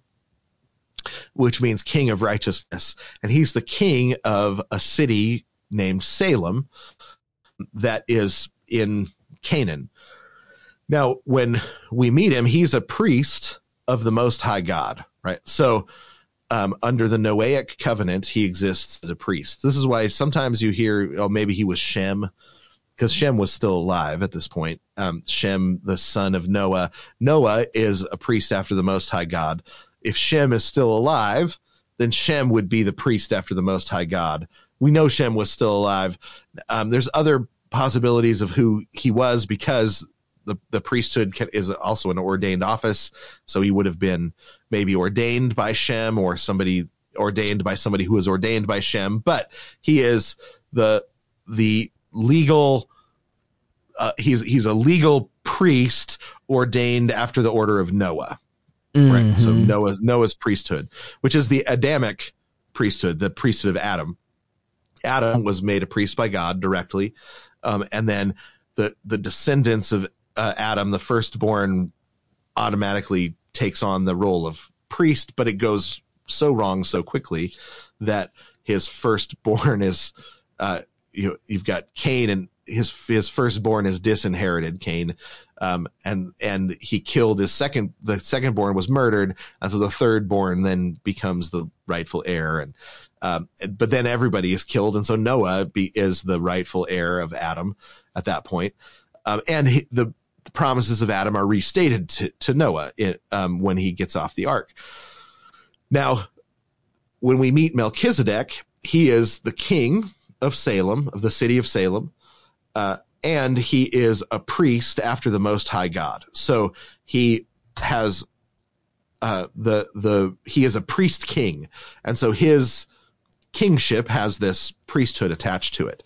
Now, Abraham, when he re- receives everything after his fight with Sodom and Gomorrah, the kings of Sodom and Gomorrah, he receives all of these benefits, blessings, and he tithes to Melchizedek. So Melchizedek acts as the priest to Noah. I mean, to Abraham, excuse me. Now, Yeah, yeah, now yeah. Abraham is also in the promises. He is made the patriarch and the patriarch has certain priestly, has a, has a priestly element to it as well. Um, it, so the patriarch is a priest king until uh, the days of Moses when the priesthood and the patriarchy are separated, right? So the, there's a separation of the two offices that happens in the law um, that Abraham holds both offices of priest and ruler. So the patriarch is a legal ruler or establisher of a tribe, right? So it's a civil office, the patriarch. Right, right. Abraham, um, his his civil office is Abraham is passed down to Isaac. Then the civil office is passed down to Jacob, and so that's why you've got the prob the problems of Jacob are really it, of Jacob and Esau are really important. Esau is the legal inheritor, but Jacob is the one that God promised to. Esau sells it, sells his inheritance of being the patriarch to Jacob um, for a bowl of soup, which shows that he wouldn't have made a good patriarch anyway. Right. Right. That's not the patriarch Um, you want. That, that's the um. Now God then so Jacob is then the legal and the promised patriarch, but Isaac tries to reject him, and um and but God and Jacob working together end up tricking him into doing the right thing, um, legally. Right? He would have been had he ordained Esau, he would have been stealing the the the inheritance because it was rightfully Jacob's. Now, the, then God says, "I'm going to make Joseph the next heir," and they reject him. They send him down to Egypt.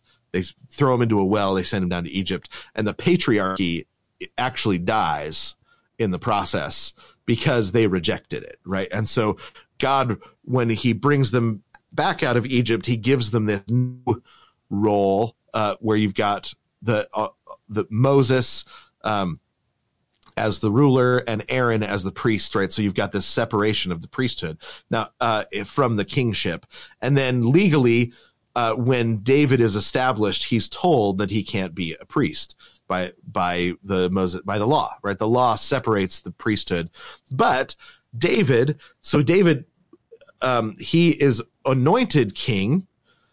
Uh, he is anointed the future king, but he's not yet made the king because Saul is the one who is the king. Saul loses his kingship, but his son Jonathan abdicates to David the rightful as the rightful heir to Saul's throne. Now, David also marries Saul's daughter, Michal, and is adopted into the line of Saul by Saul. And so um, Jonathan, who's the rightful heir to the king, abdicates to David. David is also in, so he's the second legal son of Saul, and the first legal son abdicates his throne rights. Wow. I'm David. seeing this. Oh, keep going. This is good. So this is good. David becomes the legal th- des- descendant of Saul. He's also um, the descendant of Jesse. Jesse is the descendant of Judah, who is the rightful heir of Joseph. Um, who who is the who is the rightful heir? Excuse me, of the patriarchy, Yeah. because Joseph was never installed. So, the firstborn of of the the first and second born of of uh, uh, Abraham Isaac of Jacob, the um, they are disinherited. Uh, Judah's the third born. The first and second born are disinherited because they murdered uh, um, the tribe that wanted to join eh, um, and be able to marry their sister uh, Dinah. Right. So they they want to they want to marry the the prince wants to marry their sister and they're upset about it and so they say but but Well- he says well you can ma- you can marry him if you get Well, they actually defla- he deflowered her, and then he married her, came back and Right, wanted yeah. to marry her, Right. and they were mad Came about that. to marry her. Yeah, they were mad about that. Right, and circumcised they them all had- and killed them the next day. yeah They killed their went in brothers. when they were when they were in pain they killed them right? But that'd be like saying yeah if you get baptized go ahead. They you they hop in the hot tub to get baptized and you throw a toaster in right? You used the you used the mark of the covenant as a means of murder right? And so they are Mm. disinherited right? And so judah who's the third born becomes the rightful heir of the patriarchy.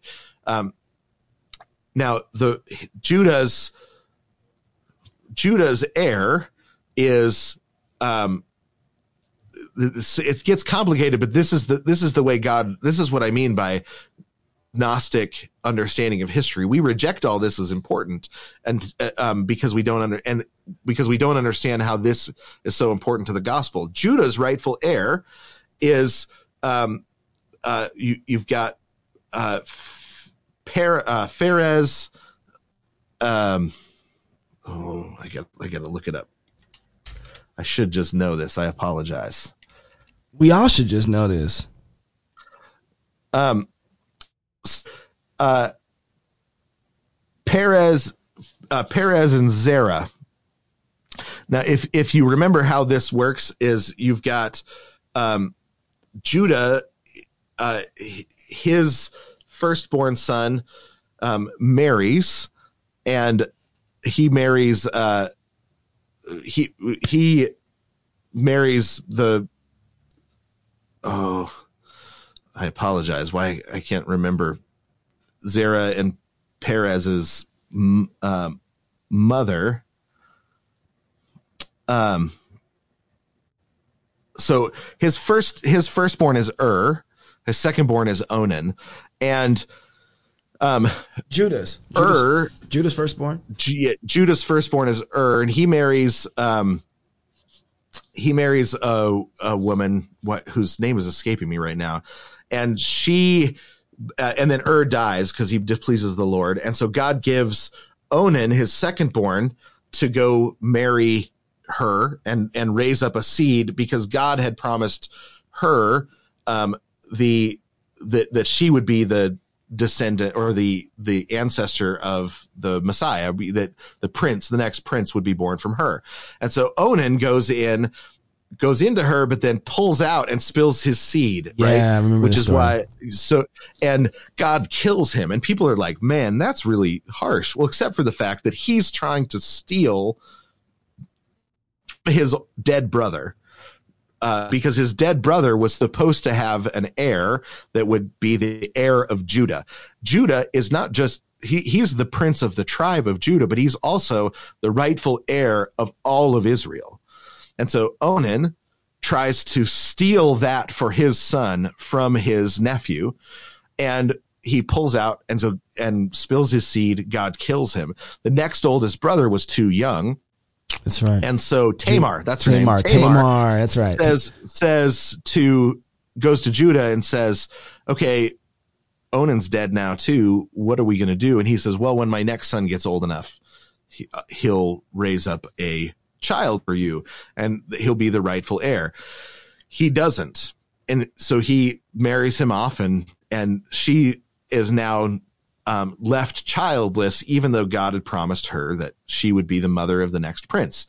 So she dresses up as a Canaanite prostitute. Judah stops in to see her, leaves with her a goat and the the staff that that is his rulership is the symbol of his rulership and then she goes away comes back pregnant she's got two kids perez and zerah um, by judah now she's pregnant with twins and he says who who got you pregnant this is uh, uh and she says the man who has this right and pulls out the staff and he says, uh, you're more righteous than I am in this situation. I didn't do what I should have. Um, God has now raised up the next heir to the tribe of Judah, who is also the heir to the, to the rulership of all of Israel. And Perez, uh, Perez and Zerah, the, the firstborn, um, so they start wrestling in the womb and then the firstborn sticks his hand out and has the cord, the, the, the cord tied around his wrist, and then he pulls the wrist back in, and the secondborn is born first, and the firstborn is born second. And they look at that and they say, that's a, that's a sign of something, right? That's a sign of something to come. And, um, it turns out that the firstborn, his, um, his son, son, son, son, who is the prince, is the, the rightful heir, turns out to be Achan, who steals in the midst of the he steals and tries to to hold back um, something that was supposed to be destroyed, and so God destroys him and his entire family and Jericho, all of his descendants. Right, exactly. Um, was it Ai or a Jericho? Is it one of them? Yeah, I, I think it, it was. I think uh, you know, I can't remember. Now I got to find out. Go, I can't remember. Yeah, I thought it was Jericho. I'm, this is this is why I should have known what I was going to talk about and thought about this more instead I'm talking off the top of my head. But his his all of his descendants are all killed. And so they have to go and find the next heir. So they have to go all the way back to the other twin and say the other twin, who's the rightful heir of the other twin? Because now he is the rightful heir of Judah, right? His, he, as the rightful heir of Judah, they find him. His name's Solomon. Solomon is just about to get married to Rahab, right? So Solomon marries Rahab, who is the one who brings the scarlet cord with her into marriage because she hung the scarlet cord. Wait, Solomon marries city. Rahab? Solomon, not oh, Solomon. I was about to say time out, man. Solomon. Solomon. Okay. It's spelled like salmon, Spelled, okay, spelled Solomon, like, Solomon. yeah, that's what I, okay. Solomon, that's yeah. how it's pronounced. Yeah. So he marries Rahab.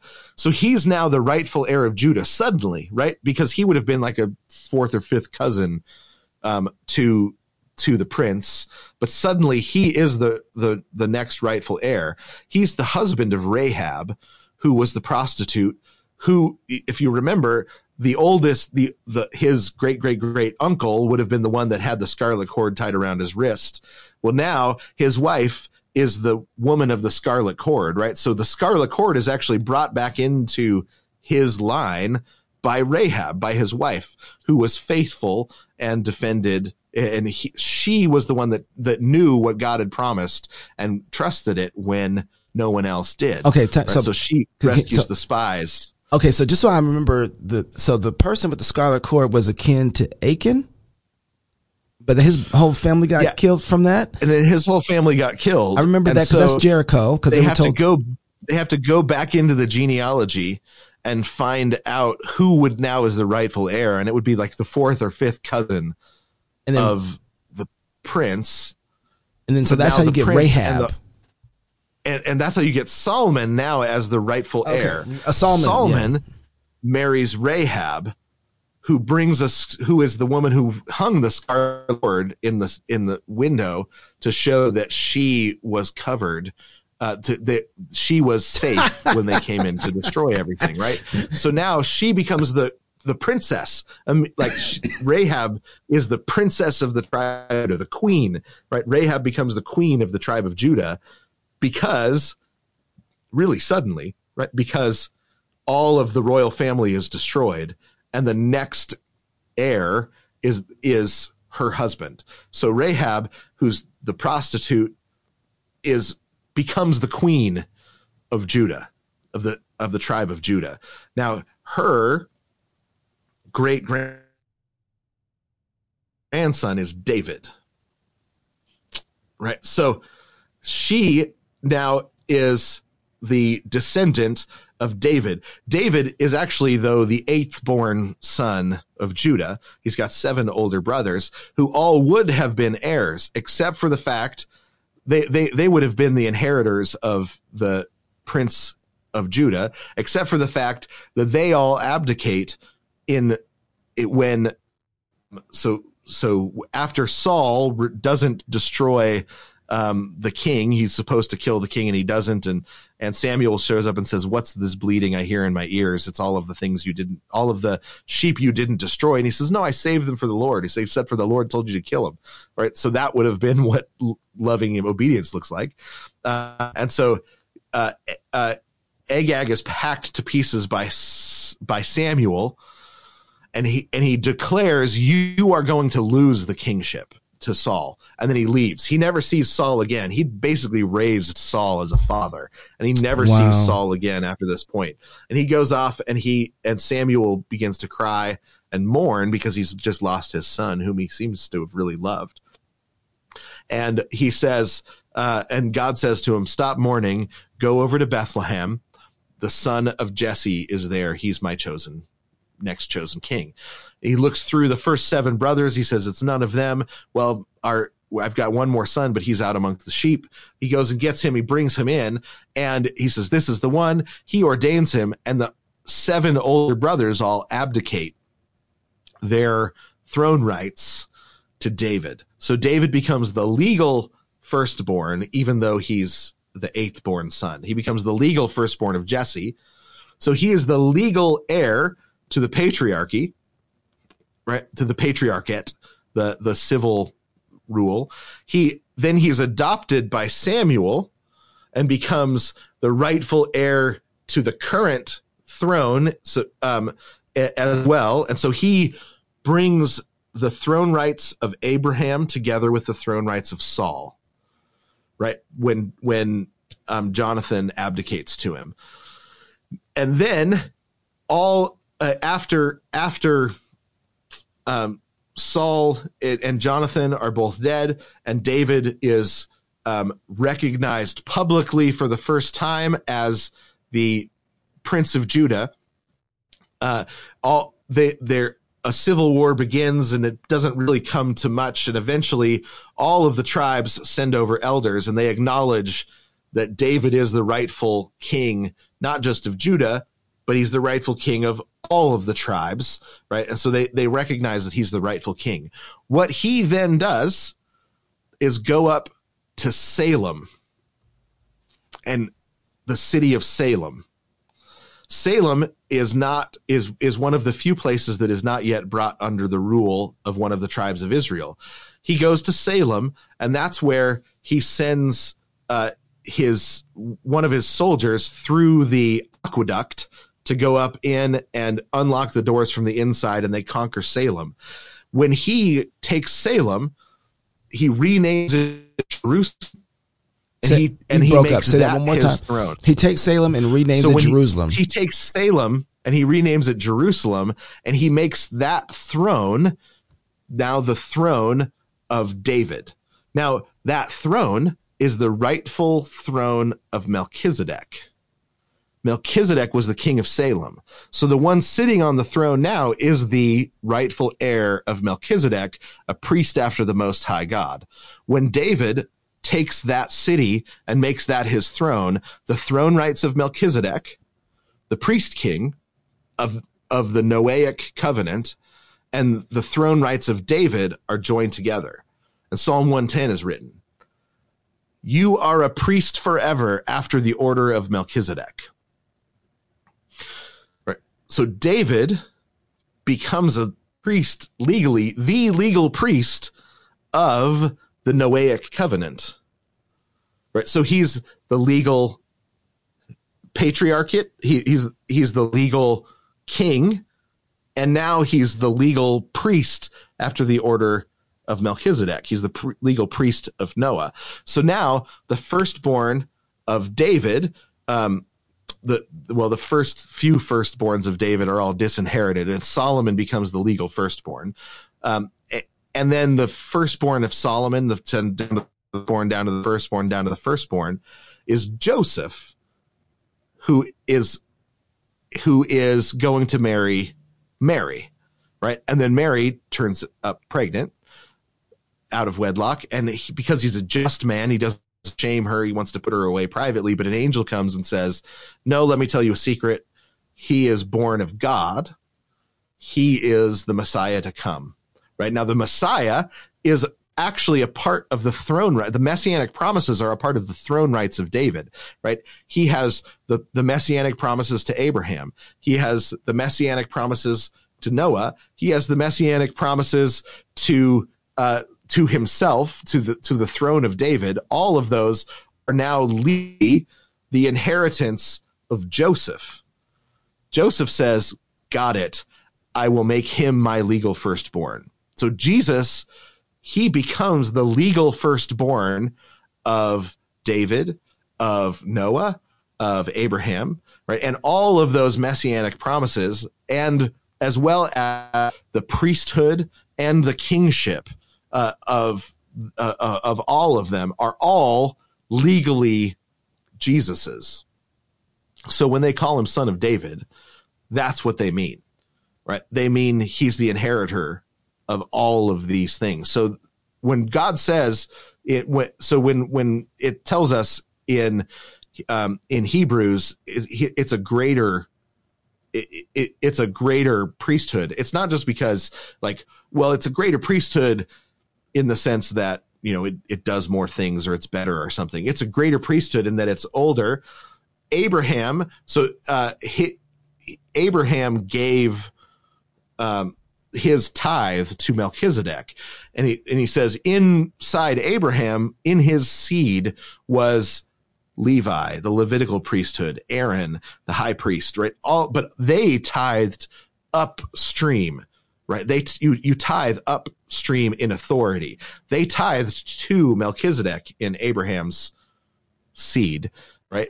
They tithed up to Melchizedek. It's legally a greater priesthood. It's an older priesthood. It's a greater priesthood. It's a universal priesthood that that actually is for all of humanity. The Levitical priesthood um, couldn't be universalized because it was for a specific people. The Melchizedekian priesthood is the universal priesthood of all mankind for all mankind.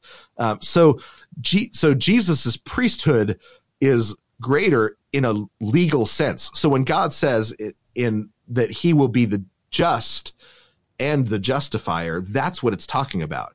He's going to um, use the legal system that he establishes, the the throne rights that he establishes, that that none of those things um, are go away. They are all uh, eventually brought together in Jesus, and he becomes the great priest king that can both represent us as a sacrifice because he's a king, right? He can be the sacrifice because he's a king, and he can be the priest because the, he's the legal heir of the Melchizedekian priesthood, right? So, well, and and since he is a king, he actually has a civil rule over yeah, right. everything.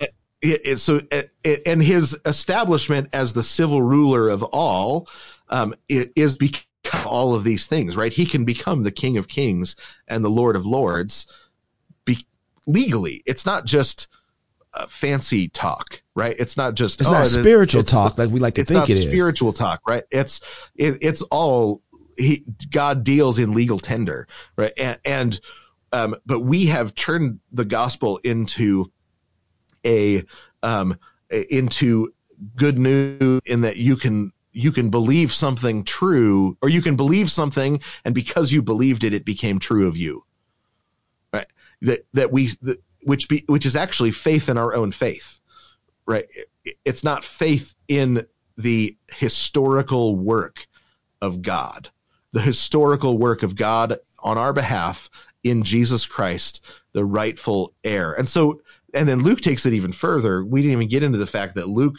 draws him all the way back to the legal heir of the Garden of Eden, right? He's the legal heir of Adam. Um, we didn't even, you know, we haven't even touched that. Uh, you, Right, can't, uh, you keep going. so I mean, uh, uh, that's what, and that's what I mean is we're Gnostics. We preach the gospel like Gnostics. We don't preach the gospel like it's legally binding on the world. The resurrection is legally binding on the world. Ah! Death is legally dead. Hmm. Hmm. So we preach the gospel. Like it's therapeutic.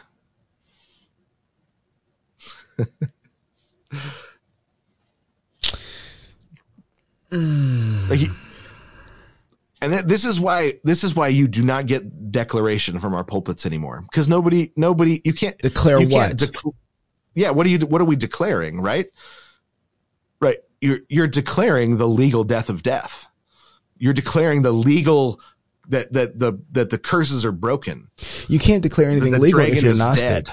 The Yeah. dragon is slayed. Yeah, you can't you can't declare anymore if you're Gnostic, right? And you can't you can't stand up there and say you you know um, you you have to hedge everything. This is true for you maybe if you believe, but I don't know if you do or not. So it's true for all those who believe. It's true for all those who have truly repented, right?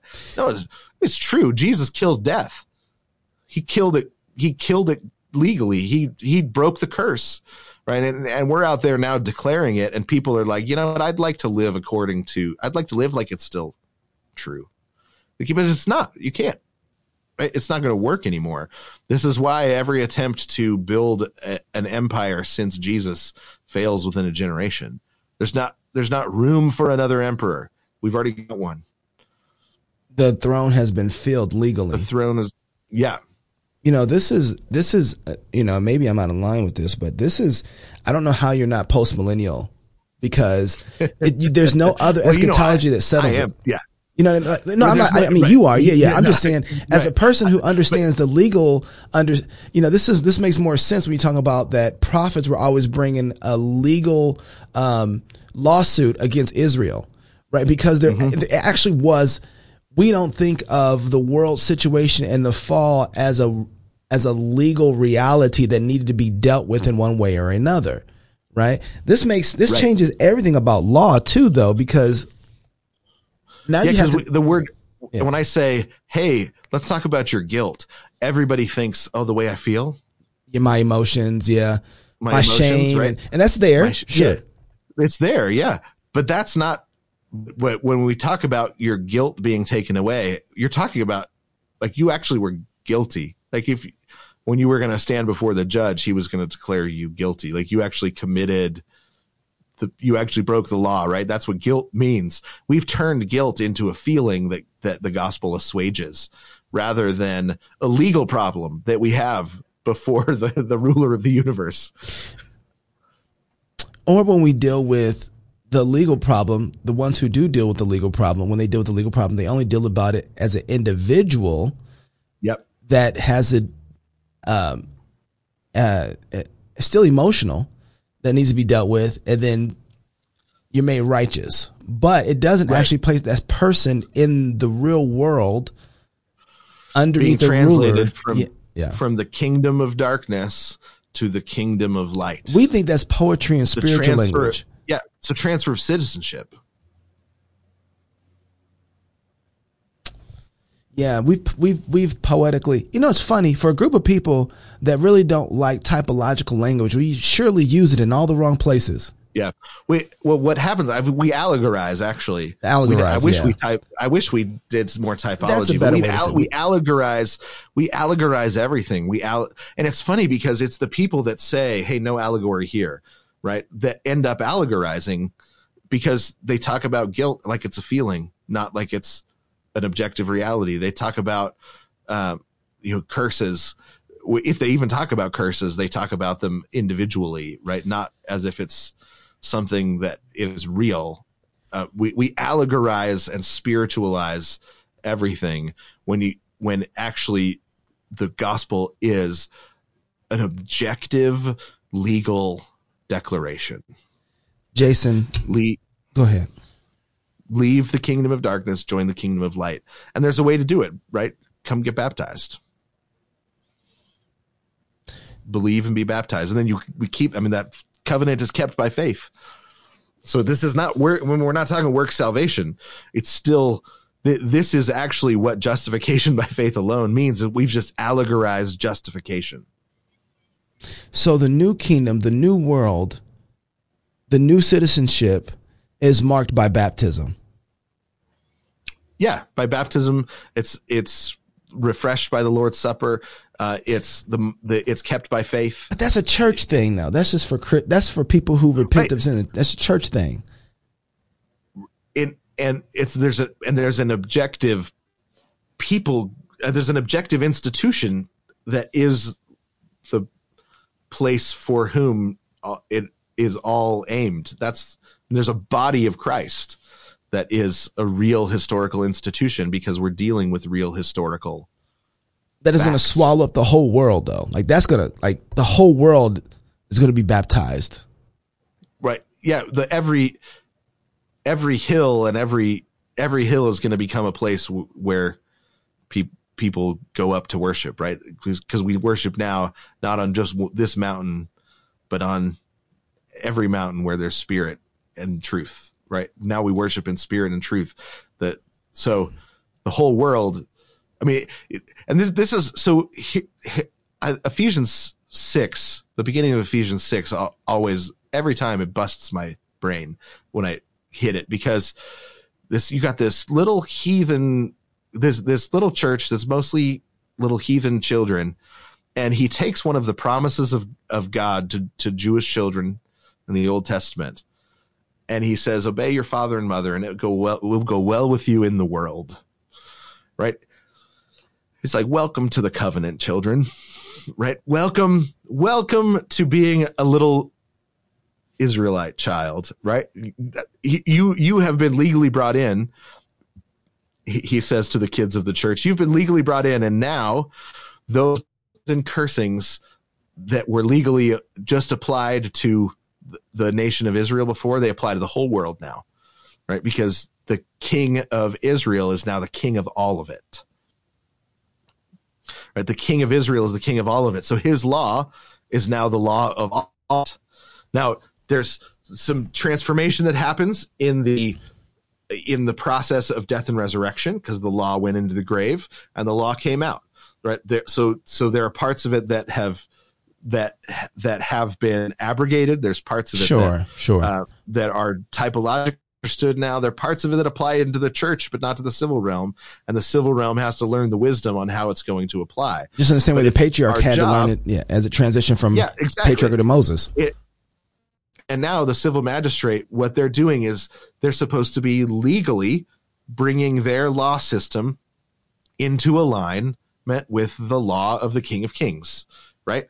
So now and if there's a, an illegal way to do that and there's a legal way to do that. And so the chinese government should be legally figuring out how do we legally bring our law system into alignment with the law of the kings of the universe right? That so that's it it um but the families of the world are supposed to be doing the same. How do i bring my family into line with the rule of the king of the universe who also happens to be my father right? Jesus is now my older brother. G- the king of kings is my older brother right? So i'm the younger brother of the king the younger sister of the king right? And um and so it's we're also trying to then individually and as families take on the family resemblance of the trinity right? Because we have been adopted legally into the family right? In in the baptism right? We're born again in and right and when you're born you receive a family right? So there, there's all, all of these uh metaphors function together but most of the metaphors are legal metaphors, and we want to allegorize and spiritualize them all into something that they're not.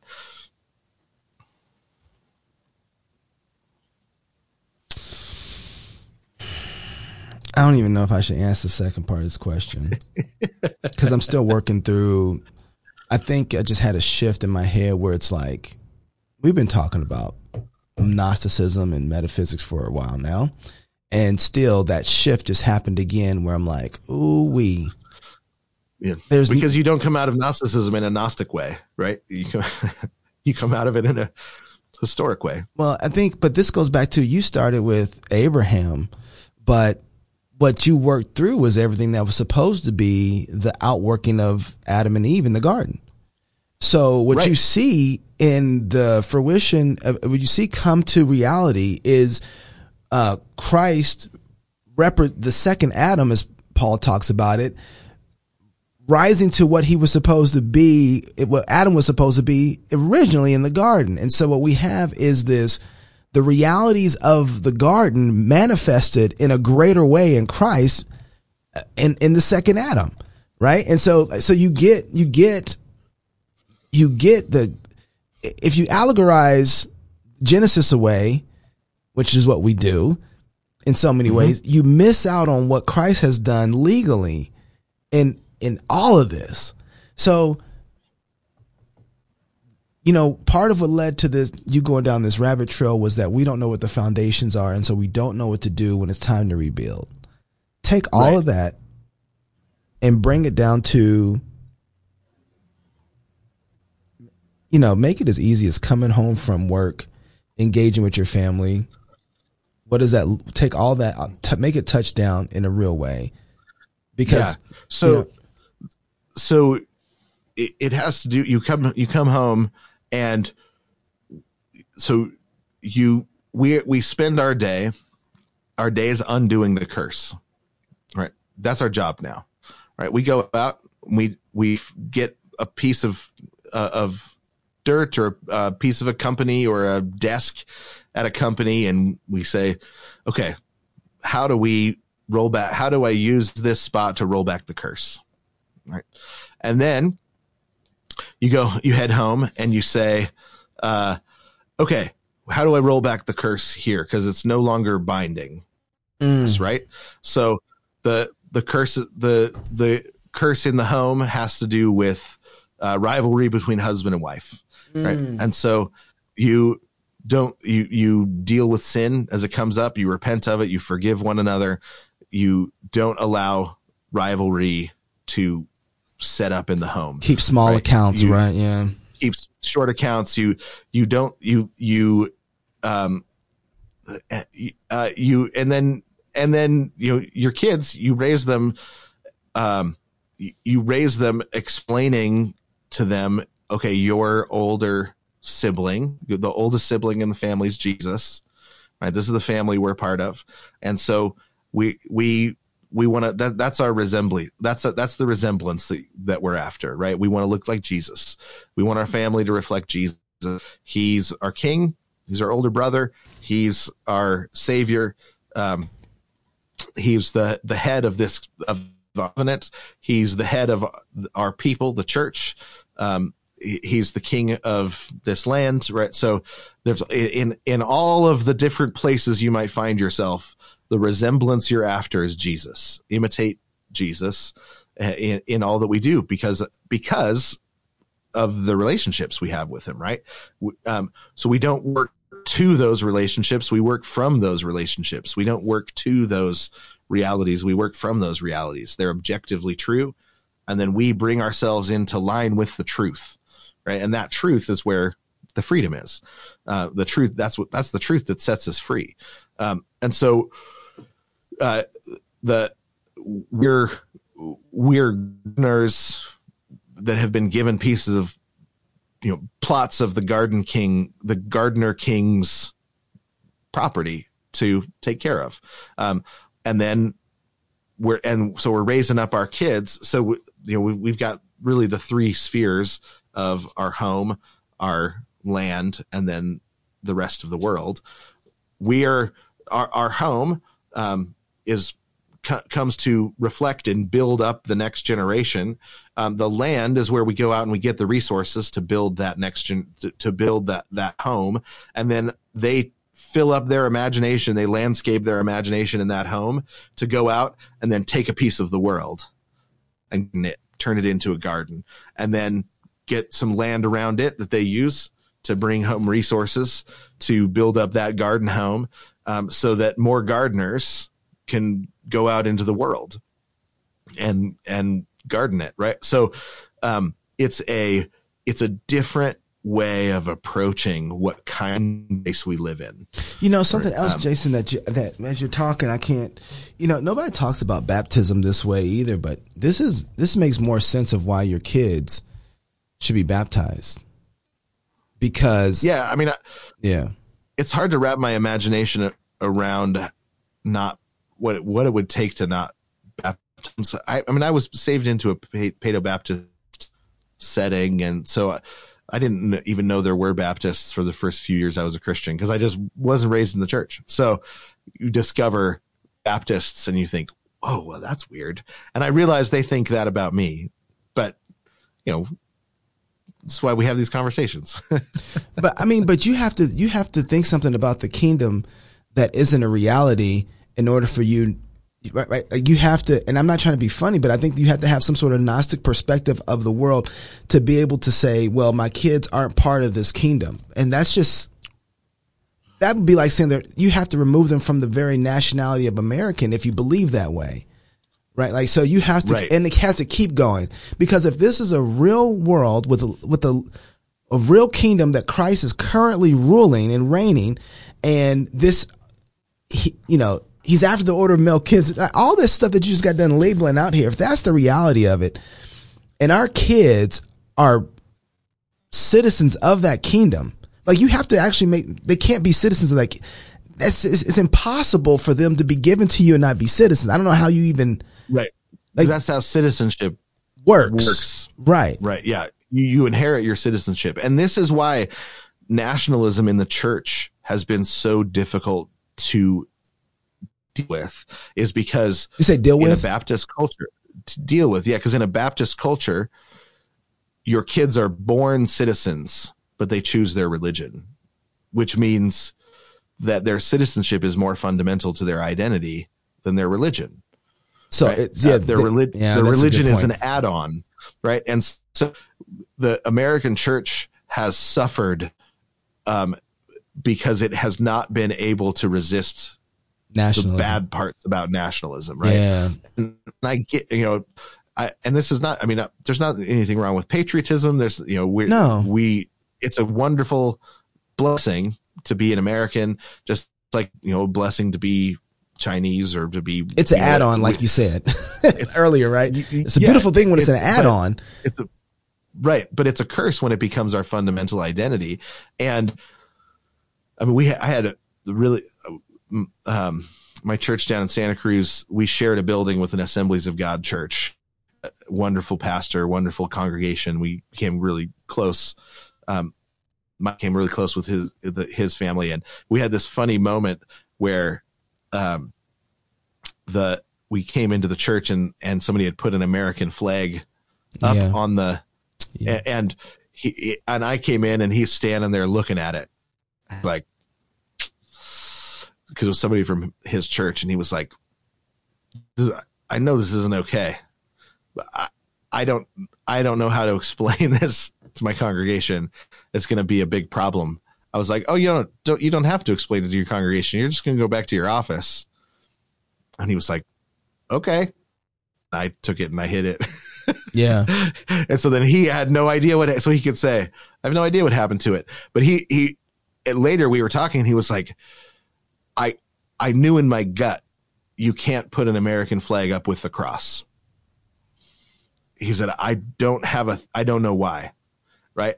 And so we starting about the uh, about things. But but he's wonderful faithful guy. He just look he just looked at it and he, and he was like i don't think i could explain to my congregation in a way that doesn't um, at this point what i know in my gut is is that there's there's a problem in putting a flag next to the cross up there like that.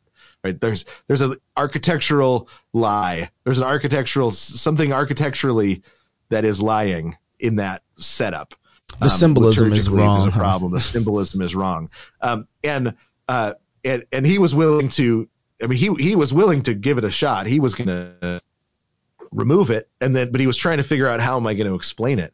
But it was easier for him to be able to say the other church took it down, and I was I'm happy to to do that. It's so funny. This is one more episode where I feel like I'm less Gnostic than when we started, which is good.